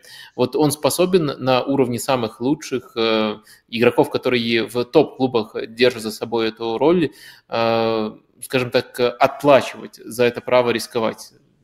Надеюсь, а, в итоге да, понятно да, я понял. стало, что, что я имею в виду. Да, э, да, да в общем, по... грубо говоря, э, он остается в Монако в этой иерархии, либо он может э, в еще более сильную команду перейти. Просто мне кажется, что в итоге вопрос на самом деле больше по вариантам. Я сейчас объясню, какой мне кажется вариант самый оптимальный в развитии Головина, если он все-таки решится на новый шаг, подниматься, если его пригласят куда-то, Дело в том, что Головин это же не просто э, риск-тейкер, это игрок, который в целом-то очень дисциплинирован и может э, меняться, может адаптироваться, он может не быть э, главным риск-тейкером, то есть он может быть не тем игроком, который постоянно а, будет созидать, он может а, вот балансировать, может отдавать какие-то свои полномочия, то есть он может не быть там условно вот это штамп, типа первая скрипка, то, что он делал, в принципе, и в Монако раньше, и были времена там Ника Ковач, который даже когда тогда Головин уже был главным созидателем, он в целом, ну, явно был относительно ограничен, то есть ему не позволялось все, потому что структура Ковача довольно строгая. То есть э, Головин при переходе в топ-клуб, он вполне может стать чуть закрепощеннее, но при этом его разнообразие пользы, оно даже станет лучше, или, по крайней мере, это точно будет на пользу команде. То есть ему не обязательно переходить в абсолютно такой же роли, которая сейчас есть в Монако при Хьютере. Если вот э, все-таки говорить, вот если вот так вот переносить, ну, спорно. Все-таки одно дело в Лиге 1 так сиять, другое дело там в АПЛ, все-таки уровень явно выше. И я бы, ну, сомневался, то есть э, там сравнивать его с лучшими э, тяжеловато правда, вот мне тяжеловато, то есть я не уверен, что он прям точно, точно а, мог бы быть в такой роли. Но вот игрока, который может балансировать игру команды, может одновременно и делать ее лучше в атаке и в защите, это, это, это перспективно. Я вот, допустим, при, вижу альтернативу, например, если вдруг им заинтересуется ПСЖ, он мог бы, мне кажется, играть, а, попробовать его могли в роли Э, как раз-таки вот этого игрока, который смещается налево, когда МБП смещается в центр. То есть это игрок э, в центре поля, но он понятно, что будет самым атакующим. И, на мой взгляд, он довольно неплохо может э, исполнять, держать вот этот баланс между оборонительной игрой в тройке и атакующей игрой, ну, учитывая, насколько сам по, себе ПСЖ атакующий. А, то есть он там может обыграть один в один и созидать с фланга, там, смещаясь тоже, как МБП. Ну, в общем, а, вот эта гибридная роль, в целом, мне кажется, он бы мог ее потянуть, и это как раз-таки вопрос того, как он может адаптироваться к команде, к требованиям команды. Mm-hmm. А, окей. Uh, и тезис, который у нас uh, заявлен, который мы э, собираемся отдельно немножко обсудить, это Головин как самый важный игрок, ну, либо придем к выводу, что не самый важный, у Хьютера. Вот прямо сейчас, э, конкретно в Монако этого сезона. На твой взгляд, кто вообще э, в там тройку, пятерку самых важных э, входит. И если ты все-таки выделяешь э, Головина как самого важного, то вот в чем он их превосходит? Так, ну, мне кажется, что выбор довольно маленький, потому что я бы, я бы сказал относительно, что может быть Фафана, а, но я бы не сказал, что прям центр поля очень важен для а, Хютера, прям какая-то прям главная, главная зона. Просто Фафана, он э, такой игрок балансирующий, в целом в хорошей форме именно в этом сезоне. Э, может и насыщать атакующую линию, может помогать с продвижением, э, без мяча важен. Но я бы, я бы если честно, э, сказал, что Головин самый важный без э, споров. Ну вот правда, вот для, э, я Э, смотрю довольно много Монако, и я не вижу вот игрока, который так влияет на игру. То есть я могу просто выделить, там, допустим, Синго очень важен, как одновременно и продвигающий игрок, и тот, кто в контрпрессинге э, играет. Я бы его, может быть, сравнил с Касуну, вот по типажу, ну, аккуратно сравнил бы э, по, по, по типажу с Касуну. И это, кстати, находка Хьютера, что он Синго перевел в центр защиты, хоть и в тройке. Э, вот, э, а так, э, Минамино, он... Э, я на французский манер произношу, конечно. Ну ладно, э, в общем, он... Э, э, то, у него тоже большая свобода передвижения, но все-таки он и сам по себе медлительнее, чем Головин, и то есть чуть менее эффективный, эффективен. И э, все-таки, если сравнивать прям э, сугубо свободу перемещения, мне кажется, Головину, Головину больше позволено, чем японцу. Так что я бы сказал, что он самый важный без, так скажем, сравнения с другими. Давайте теперь перейдем к опасениям. Ну, я озвучу самое очевидное по поводу Головина, э, поскольку оно еще и дополнительно подсвечено моментом. Э, я думаю, все помнят его э, красную карточку в последнем матче, ну, где он сделал ну, просто получил ее э, по неспортивным причинам, а, а дальше уже моральные суждения сами выносите. А, и если не красные карточки, то желтые, такие он регуляр, э, собирает регулярно. Вот в таких эпизодах, где нет э, в этом не просто необходимости, не просто большой необходимости, нет вообще необходимости. Были у него желтые, где он просто мяч откинет непонятно куда, когда ну, это не было именно вот тактической необходимостью, когда это, это просто ну, вот, нервы, срыв, порыв, эмоции, заряженность, которые выливаются в желтые и красные карточки. По желтым карточкам он в этом сезоне лидирует. В Монако 6 карточек плюс одна красная. Вот если этот узкий аспект его игры, который, безусловно, не перевешивает пользу, которую он приносит, анализировать ты видишь это проблемой, которая может проявиться, если он перейдет в более сильную команду? Ну, фактически, вот, про то, что я говорил, э, Головин поступил как Лерой Сане. Вот очень похожий момент, только Сане ничего не получил, а Головина за это удалили. Эм, очень, очень важный пункт, правда, э, то есть его тоже не надо недооценивать. Эм, причем вот меня что удивляет, э, это то, что он на дистанции матчей а, ну, ведет себя адекватно. То есть это не какой-то бешеный игрок, который постоянно лезет к судье в каждом эпизоде, провоцирует, пытается выключить кому-то желтую или сам что-то грязно играет.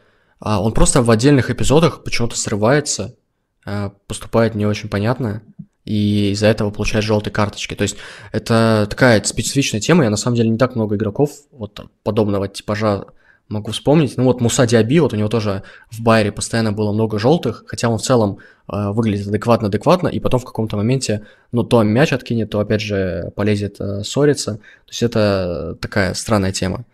Э, и, конечно, ее, ну, в идеале как-то выкорчевать из его характера, но это, это наверное, тяжело себя контролировать, э, если вот так не получается.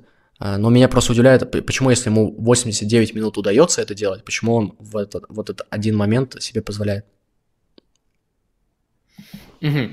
А, давай э, в более широком контексте теперь попытаемся рассмотреть э, ну, всю команду, не только Головина, но Головин тоже существует как э, часть этой команды, как очень важный ее механизм, и эти условия действительно важны для него. Может быть, не самая очевидная аналогия, но как тебе все-таки в качестве аналогии для этого, для этого Монако Э, Аталанта Гасперини. Я вот постараюсь э, сразу суммировать э, несколько вещей, которые кажутся очень похожими.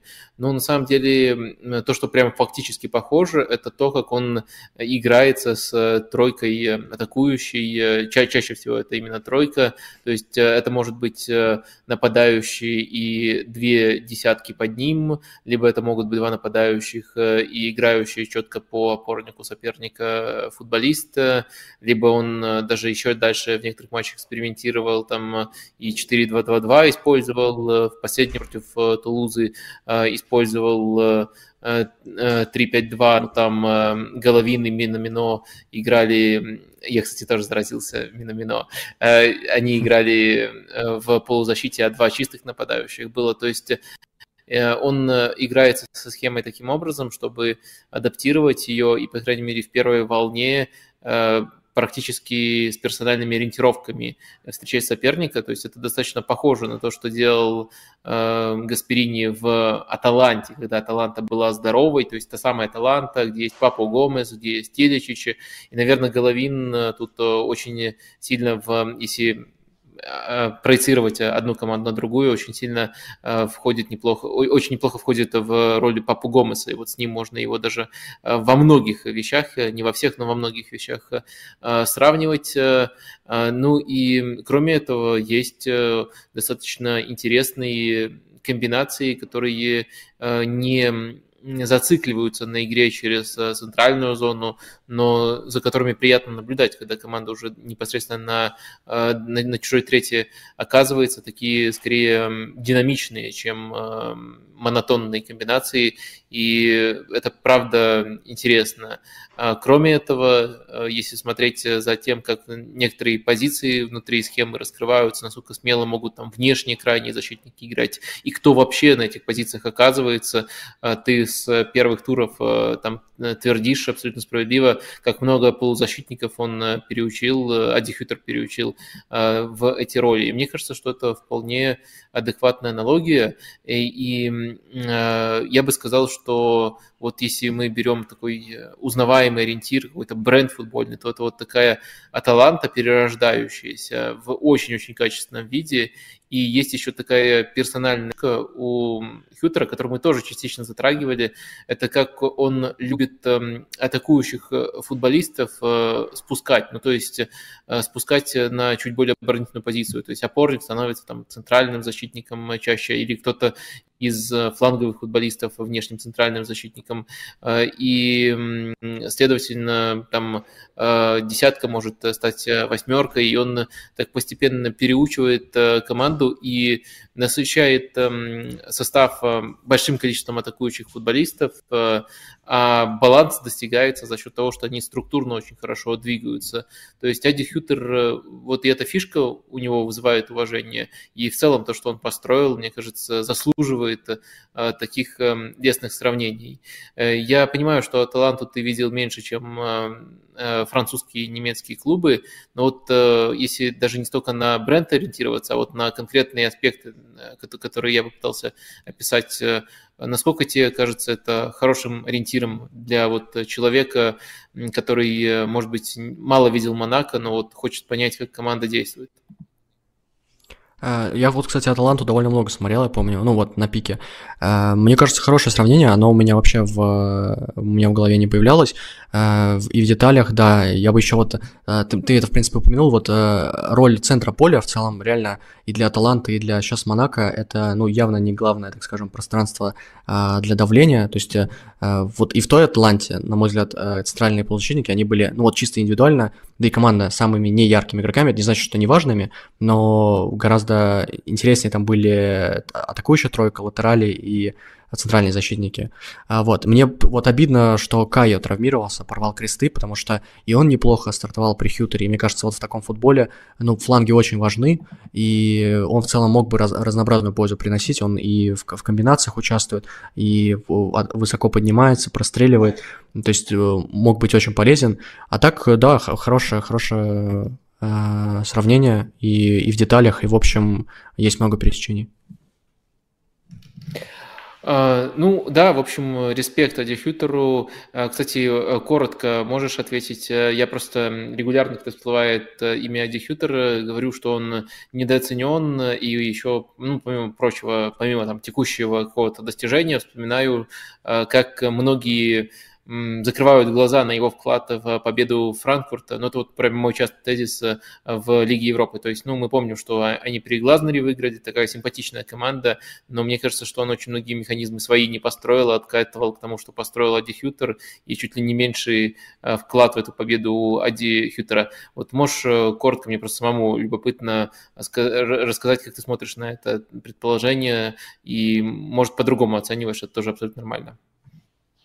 А, не, я согласен, и тут, мне кажется, просто один очевидный аргумент, то, что Гласнер а, пытался строить свои любимые 4-2-3-1, которые в Вольсбурге очень хорошо работали, и прям совсем ничего не получалось, и он довольно быстро откатился к 3-4-2-1 э, Хьютера, ну, который сейчас у Монако и в целом, тогда Айнтрахт его ассоциировался с этим, то есть, э, ну, тут прям э, даже по схеме а не только там по глубоким каким-то принципам, по схеме было очевидно, что Гласнер откатился к тому, что было до него. Ну и в целом, э, как тренер принял это на самом деле хорошее решение, то есть э, не, не показался каким-то э, твердолобым догматиком, когда не получается, он в целом предложил вот вариант, который уже был, то есть Гласнер тоже молодец, но да, это, это в целом фундамент Хьютера, который заново как бы воздвигли, а, и все получилось. А, немного тяжело его оценивать, я э, сомневался, вот когда он пришел в Монако, потому что был очень странный сезон в Гладбахе. Ну вот бывает такое, когда вообще ничего не получается, и даже у неплохого может быть, хорошего тренера, а, ну вот вообще ничего не получается, вот тогда Гладбах это прям провальный проект во всех смыслах, и по игре, и по результатам. А, ну, ну и хорошо, что быстро расстались, вот э, в Монако очень, очень приятная команда, и пока по результатам неплохо, и по качеству, я думаю, она точно вторая во Франции сейчас после ПСЖ. Я смотрю просто тут а, на график а, стрима, на оставшиеся темы и понимаю, что тут вот выбор а, либо сейчас будем говорить хорошее про Бамиянга, либо про Леказета, и поэтому немножко улыбаюсь. Но, наверное, все-таки Бамиянг в первую очередь заслужил, чтобы ему комплименты раздавали. Возможно, он месяцок проводит, ну или даже да, это вот все примерно в один месяц уместилось. Месяцок проводит так, что затмевает, может быть, даже самого Килина Мбаппе. Просто он не весь сезон так играет. И это, я думаю, даже для тех, кто высокого мнения про Абамиянга, это шок. Можешь объяснить, как так удалось? В это же, безусловно, есть серьезный вклад Джинара Гатуза, который постепенно осваивается в Монако. Да, я еще перед стримом офигел, когда посмотрел, что Абамиянг фактически второй игрок Лиги 1 по гол плюс пас, у него 12 баллов по гол плюс пас. Это вот еще один а, вопрос к эффективности нападающих, если человек может просто там 3-4 матча хороших провести, и он уже в топ-2. А, да, Бамиянг реально очень мощный месяц провел. А, в принципе, в начале сезона он был как вот такая серая масса э, из атаки Марселя, которая вроде заточена под быстрые выпады, ну, по крайней мере, они все могут быть сильны в контратаках, но этих контратак почти никогда не было, а если они были, то выглядело это очень странно, постоянно пасы не туда и так далее. А вот как раз-таки вот на этом отрезке Марсель очень круто сыграл э, в контратаках, там э, Леон, они фактически все голы забили в переходных фазах. Против Рена тоже наказали в переходных фазах. И Абумян, конечно, в этом футболе, пускай он уже, может быть, не такой быстрый, как на пике, но он отлично вот чувствует свободное пространство, и когда в форме, э, ну, прям вдохновенно играет. Э, против Лариана он там почти что забил Скорпионом, это вообще был бы нереальный гол, но и, и без того забивал, ассистировал, то есть круто. Ну, то есть э, прям поймал кураж, и как-то это все совпало еще удачно с сменой схемы. А, Гатуза. Гатуза перешел на пятерку защитников. Мне кажется, что главный бенефициар, так скажем, это даже не Абамиянг, а центральные защитники, потому что центральные защитники а, гораздо лучше стали играть а, вот после этого перехода. И мне кажется, это такое эхо Тудора. Вроде бы нет персональной опеки, но им правда все равно удобнее играть в тройке, и, возможно, Гатуза это а сейчас примет, и Марсель так и останется в тройке играть. Плюс наладились вот эти контратаки, то есть даже а, против несильных команд, а, которые вроде бы закрываются, Марсель все равно иногда находит моменты для быстрых атак, и в них моменты как раз-таки Абамиянг в первую очередь получает, либо сам создает, потому что Абамиянг вот в этой схеме вроде бы немного поменялось, но будто бы он стал чуть чаще с центра, с острия, с места на острие уходить к флангам, и может и оттуда смещаться против, э, по-моему, против Леона у него был момент, когда он там получил мяч очень широко, прямо у боковой, сместился, навесил отлично на дальнюю. То есть э, тоже не нужно забывать, что Абамиянка это все-таки не чисто а прям девятка-девятка, пусть и подвижная. Он э, может отойти, на скорости пройти. Может быть, он не какой-то гениальный ассистент, но когда надо, он и проткнет, и навесит. Это тоже, это тоже очевидно. Плюс, по-моему, кстати, у него по статистике даже ассистов больше, чем голов. Да, 5 плюс 7. Вот, тоже любопытный момент. В общем, играет на команду, сам играет очень ярко и круто, э, что ожил, потому что вначале э, как бы не хочу говорить, что прям Абменг был плох, потому что э, в целом Марсель был не очень, и он просто не выделялся среди вот довольно невзрачной команды. А сейчас он будто бы как бы оживает, будто бы пытается пробудить весь Марсель вместе с собой. Ну да, э, за Бамингом определенно следим, э, но давай э, обсудим все-таки у нас больше акцент на командах, и как команда Леон, наверное, интересней. Леон, который держит подряд, черт возьми, это когда такое последний раз с ними было, и самое что они начали штамповать эти победы, когда, ну, просто забили на такой значимый процесс, как назначение тренера. Просто чувак такой, Пьер Саш, исполняющим обязанности, насколько я понимаю, уже его полностью э, собираются назначить, либо уже вот-вот э, объявили об этом.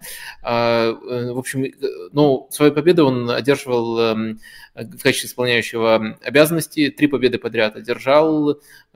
Если самые такие обывательские Э, моменты подмечать, э, то э, на схему с тремя центральными защитниками он перевел команду, не стесняется играть максимально прагматично местами. Вот я полностью смотрел матч с Монако, по-моему, из тех, которых он выиграл.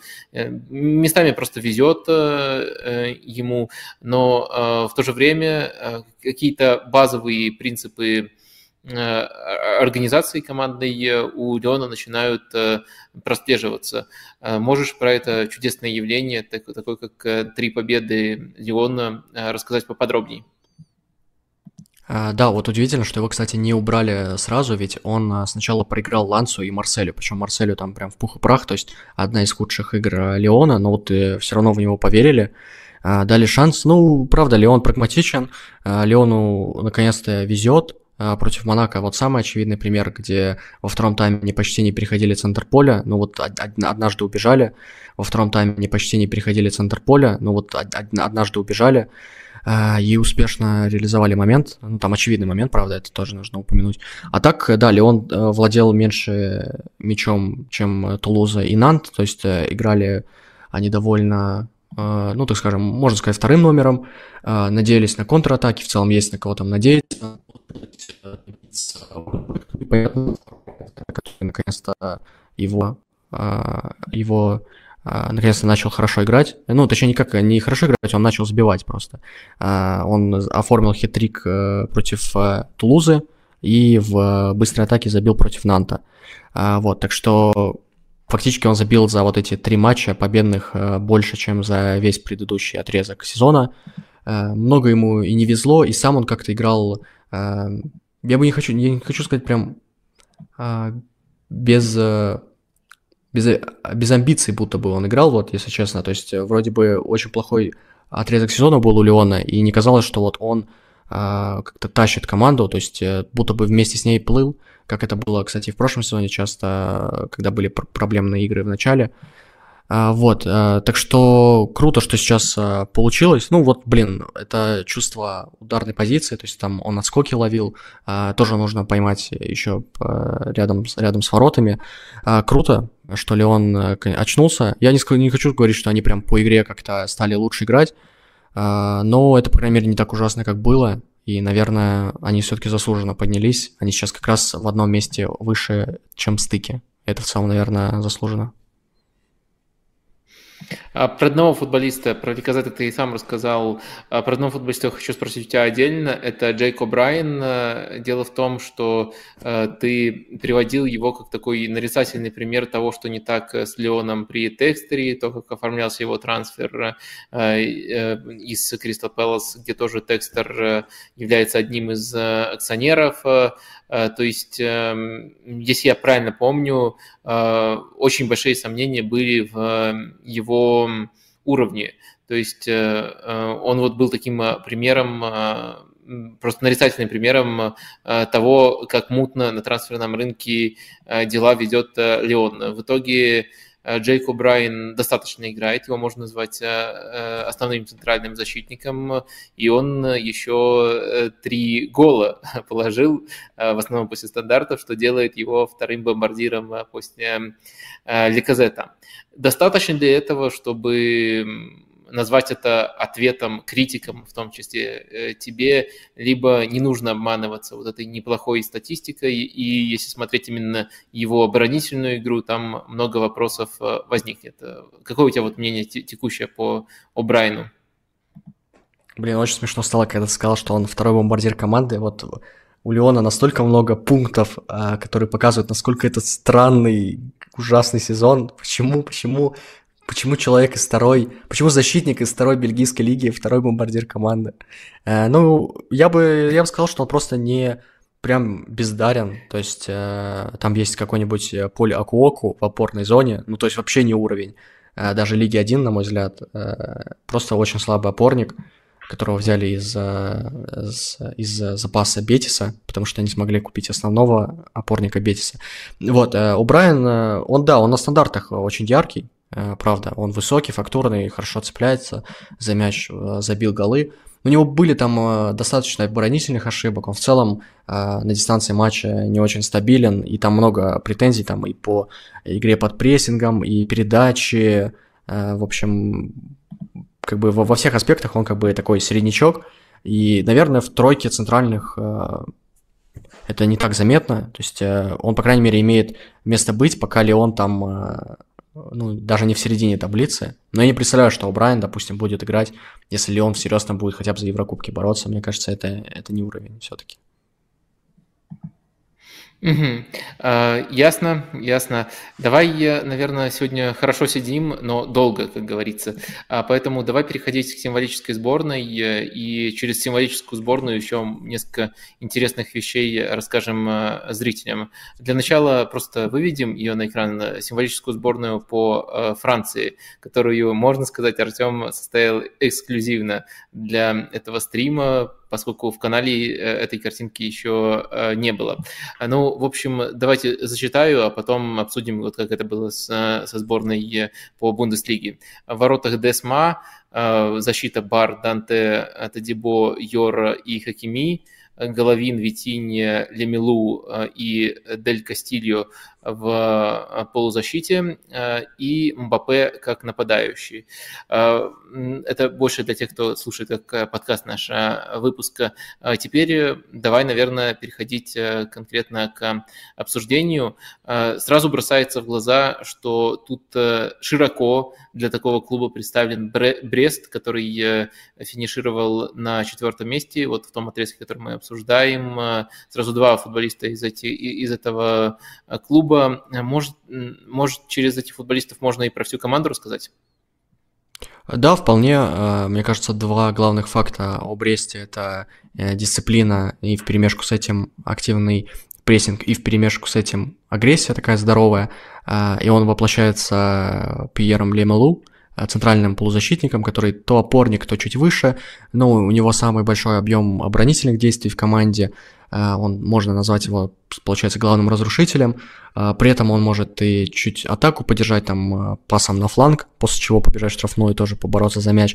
Но главное, да, это то, насколько он а, много выигрывает единоборств. Он, по-моему, лучший в Лиге 1 по возвратам мяча. И в целом это заметно по игре, то есть э, постоянно он ловит отскоки, подборы. И это как раз-таки такой хлеб Бреста, который, ну, просто разбивает игру на эпизоды, не дает нормальные отрезки владения сопернику устраивать, постоянно навязывает какие-то неприятные столкновения и, ну, по-хорошему неприятный, то есть это в рамках правил, и Лемелу это такой прям боец, который в своей роли максимально органичен, максимально много пользы он принес, и, мне кажется, заслуженно попал, то есть на его счет не очень долго думал, там есть, э, честно, очень дол- долго думал над сборной, и там, там есть моменты, где прям гораздо все сложнее. А, ну и Дель Кастио, он э, игрок навесов, а, он э, очень много навешивает, один из чуть ли не больше всех в топ-5 лигах, Э, угловые подает тоже, понятное дело.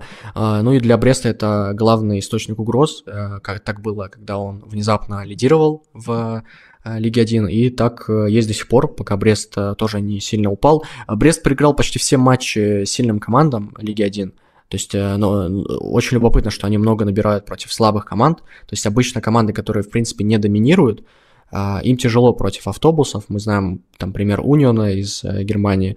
А, вот такой. Но Бресту нормально. Ему главное победить, просто перемолоть в центре поля, а, выиграть мяч, довести до фланга и дальше уже вот этими прямолинейными, но очень э, эффективными из-за количества моментами, они, соответственно, добывают э, свой результат. И Лемелу, и Костио — это, конечно, наверное, главные персонажи.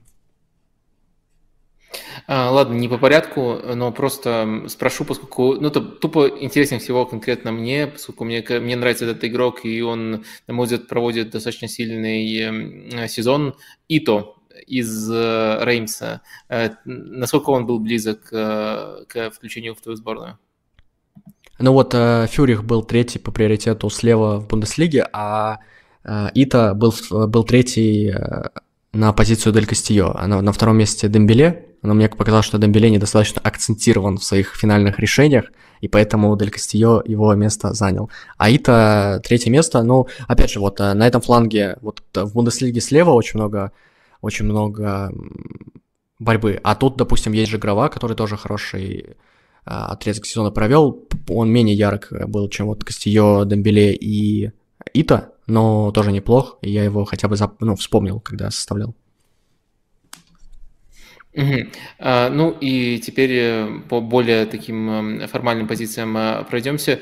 А, нравится мне Витиня как игрок в целом, но тебя не смущает, э, что был отрезок, э, когда он был здоров, но не, не всегда просто ему доверял Луис Энрике, он со скамейки периодически выходил. Вот именно для символической сборной может Фафана, тот же из Монако, подошел бы лучше.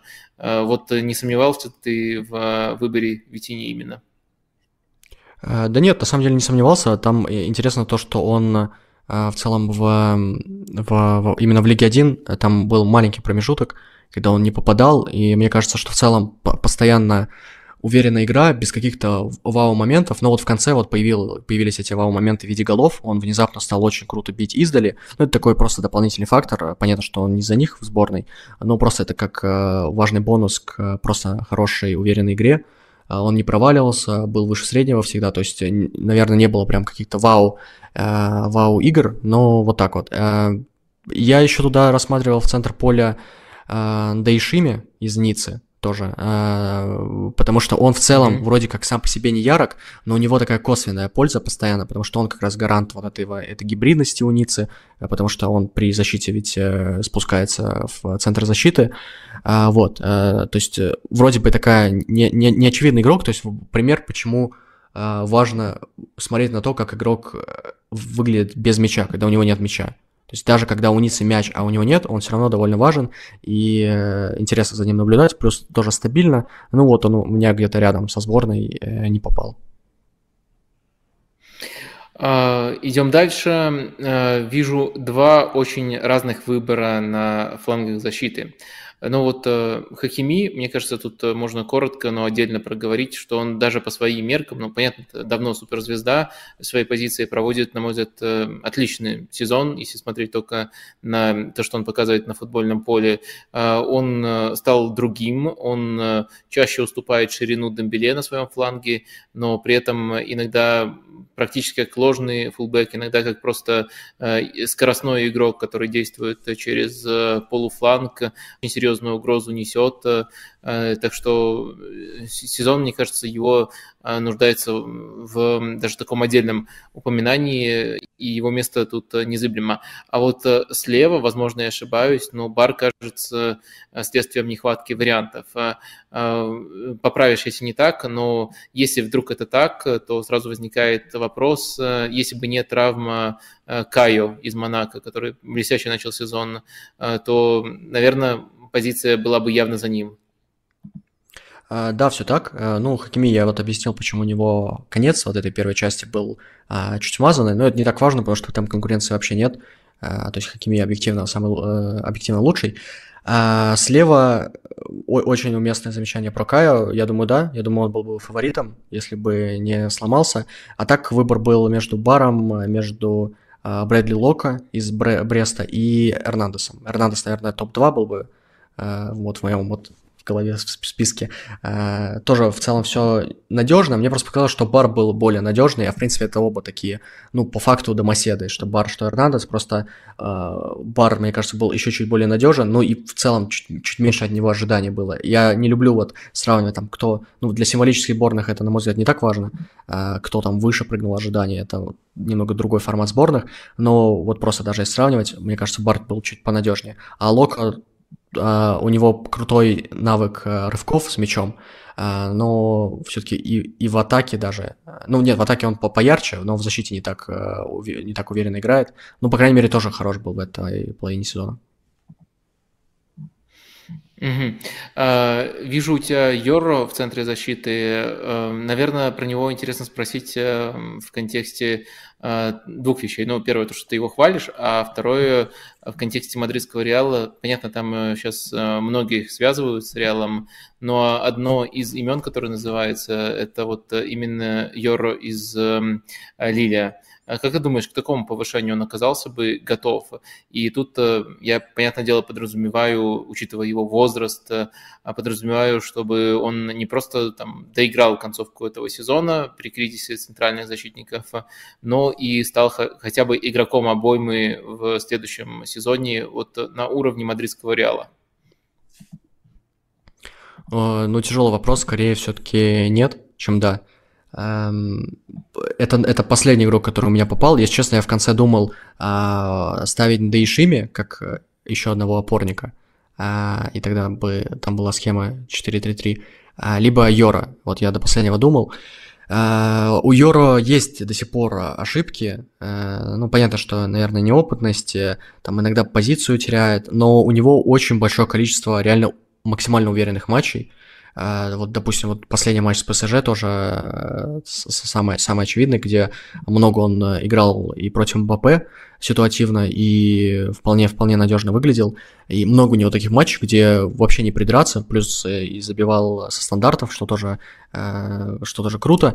А, вот. Но мне кажется, что ему нужно все-таки еще расти внутри Лиля, а, я понимаю, там на самом деле интерес очень, очень высокий, потому что про него писали там и в контексте Баварии, например, и там говорили про ценники уже на лето.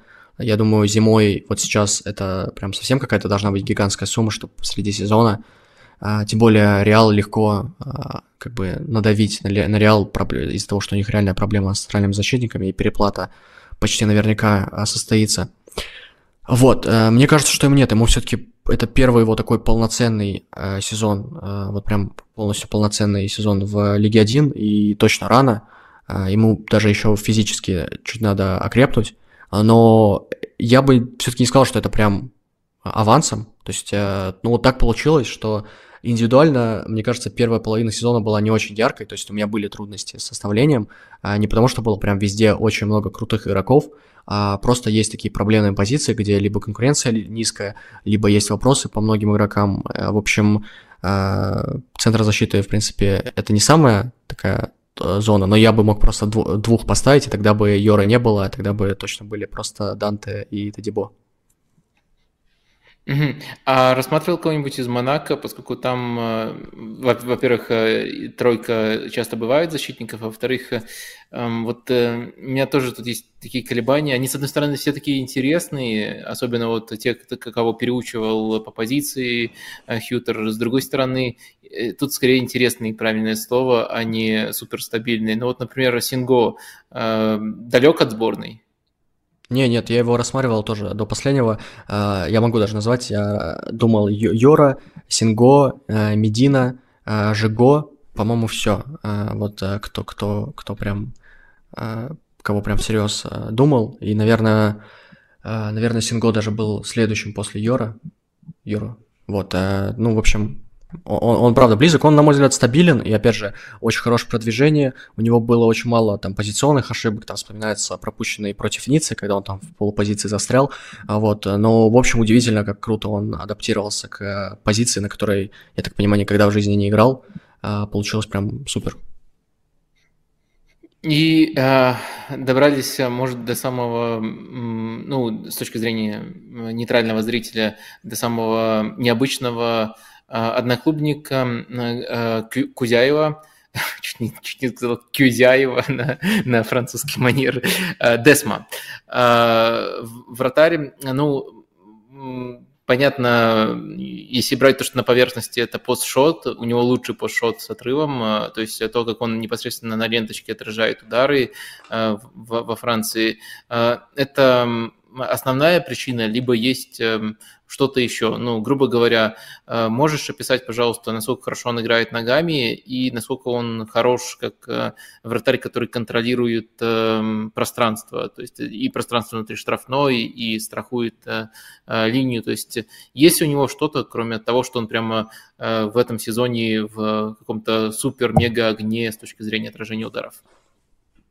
Э, нет, ничего у него нет. Э, я бы даже, знаешь, сказал, я считаю, что он читер. Я считаю, что он читер. Э, во-первых, я его поставил, да, потому что у него нереальная разница. Он второй в топ-лигах, там слишком большой отрыв. Ну, то есть вратарь, который так много отбивает того, что от него не ждали, ну, блин, просто нереально пройти мимо. Но я считаю, что он читер в том плане, что он изначально занимает плохие позиции вратарские, и я думаю, из-за этого постшот у него выше, потому что ему просто банально тяжелее отбивать некоторые удары, потому что у него изначально выбор позиции не самый идеальный. И э, ну, топовые постшот модели это учитывают, позицию вратаря в момент удара. Я думаю, что это влияет на то, что у него везде какие-то заоблачные показатели. Ну, блин, раз он отбивает, то как бы э, чит-код легален, и пришлось его признавать. Но я помню его просто по Клермону, это, это ужасный был вратарь вот тогда. У него, во-первых, было очень много ошибок, просто индивидуальных. Там, по-моему, три гола, даже вот статс-порталы учитывали, как его именно привозы. Очень неуверенная игра, у него бывали там тоже иногда редкие сейвы крутые, но в целом это вообще не вратарь Лиги 1. Но сейчас он просто поймал кураж, он отбивает все, что есть, и как бы его, ну, проигнорить просто нереально. Хотя там, да, окей, были варианты, там, а, Булка, Самба, например, э, ну, вот самые очевидные. Наверное, Самба я бы выделил из остальных, хотя, вот сейчас вспоминаю, ну да, наверное, Самба из Ланса, вот, но Десма слишком много вытащил, поэтому пришлось признавать. Но вы как-нибудь, если вы не смотрели mm-hmm. матч Гавра, а, можете попробовать посмотреть и просто последите, как он занимает позицию. Вот, на мой взгляд, из э, вратарей в топ-лигах, ну, он один из худших в этом плане. Э, ну вот э, лучших ты назвал вратарей, а вот эм, если говорить о самом попсовом вратаре, то мне кажется, во Франции тут ну прямо перевес, и никто не может конкурировать с Джан Луиджи Денарумой. Я не хочу его предлагать как одну из альтернатив, не хочу даже спрашивать, насколько он близок либо не близок был э, к попаданию в эту сборную. Хочу, наверное, немножко по-другому сформулировать вопрос, который поможет лучше дать контекст его игрового уровня на твой взгляд, вообще за все время, что ты его наблюдаешь в ПСЖ, был период, ну хотя бы полгода, когда он был лучшим вратарем, вот именно не самым попсовым, а именно лучшим по качеству игры э, во Франции? Или всегда кто-то лучше находился?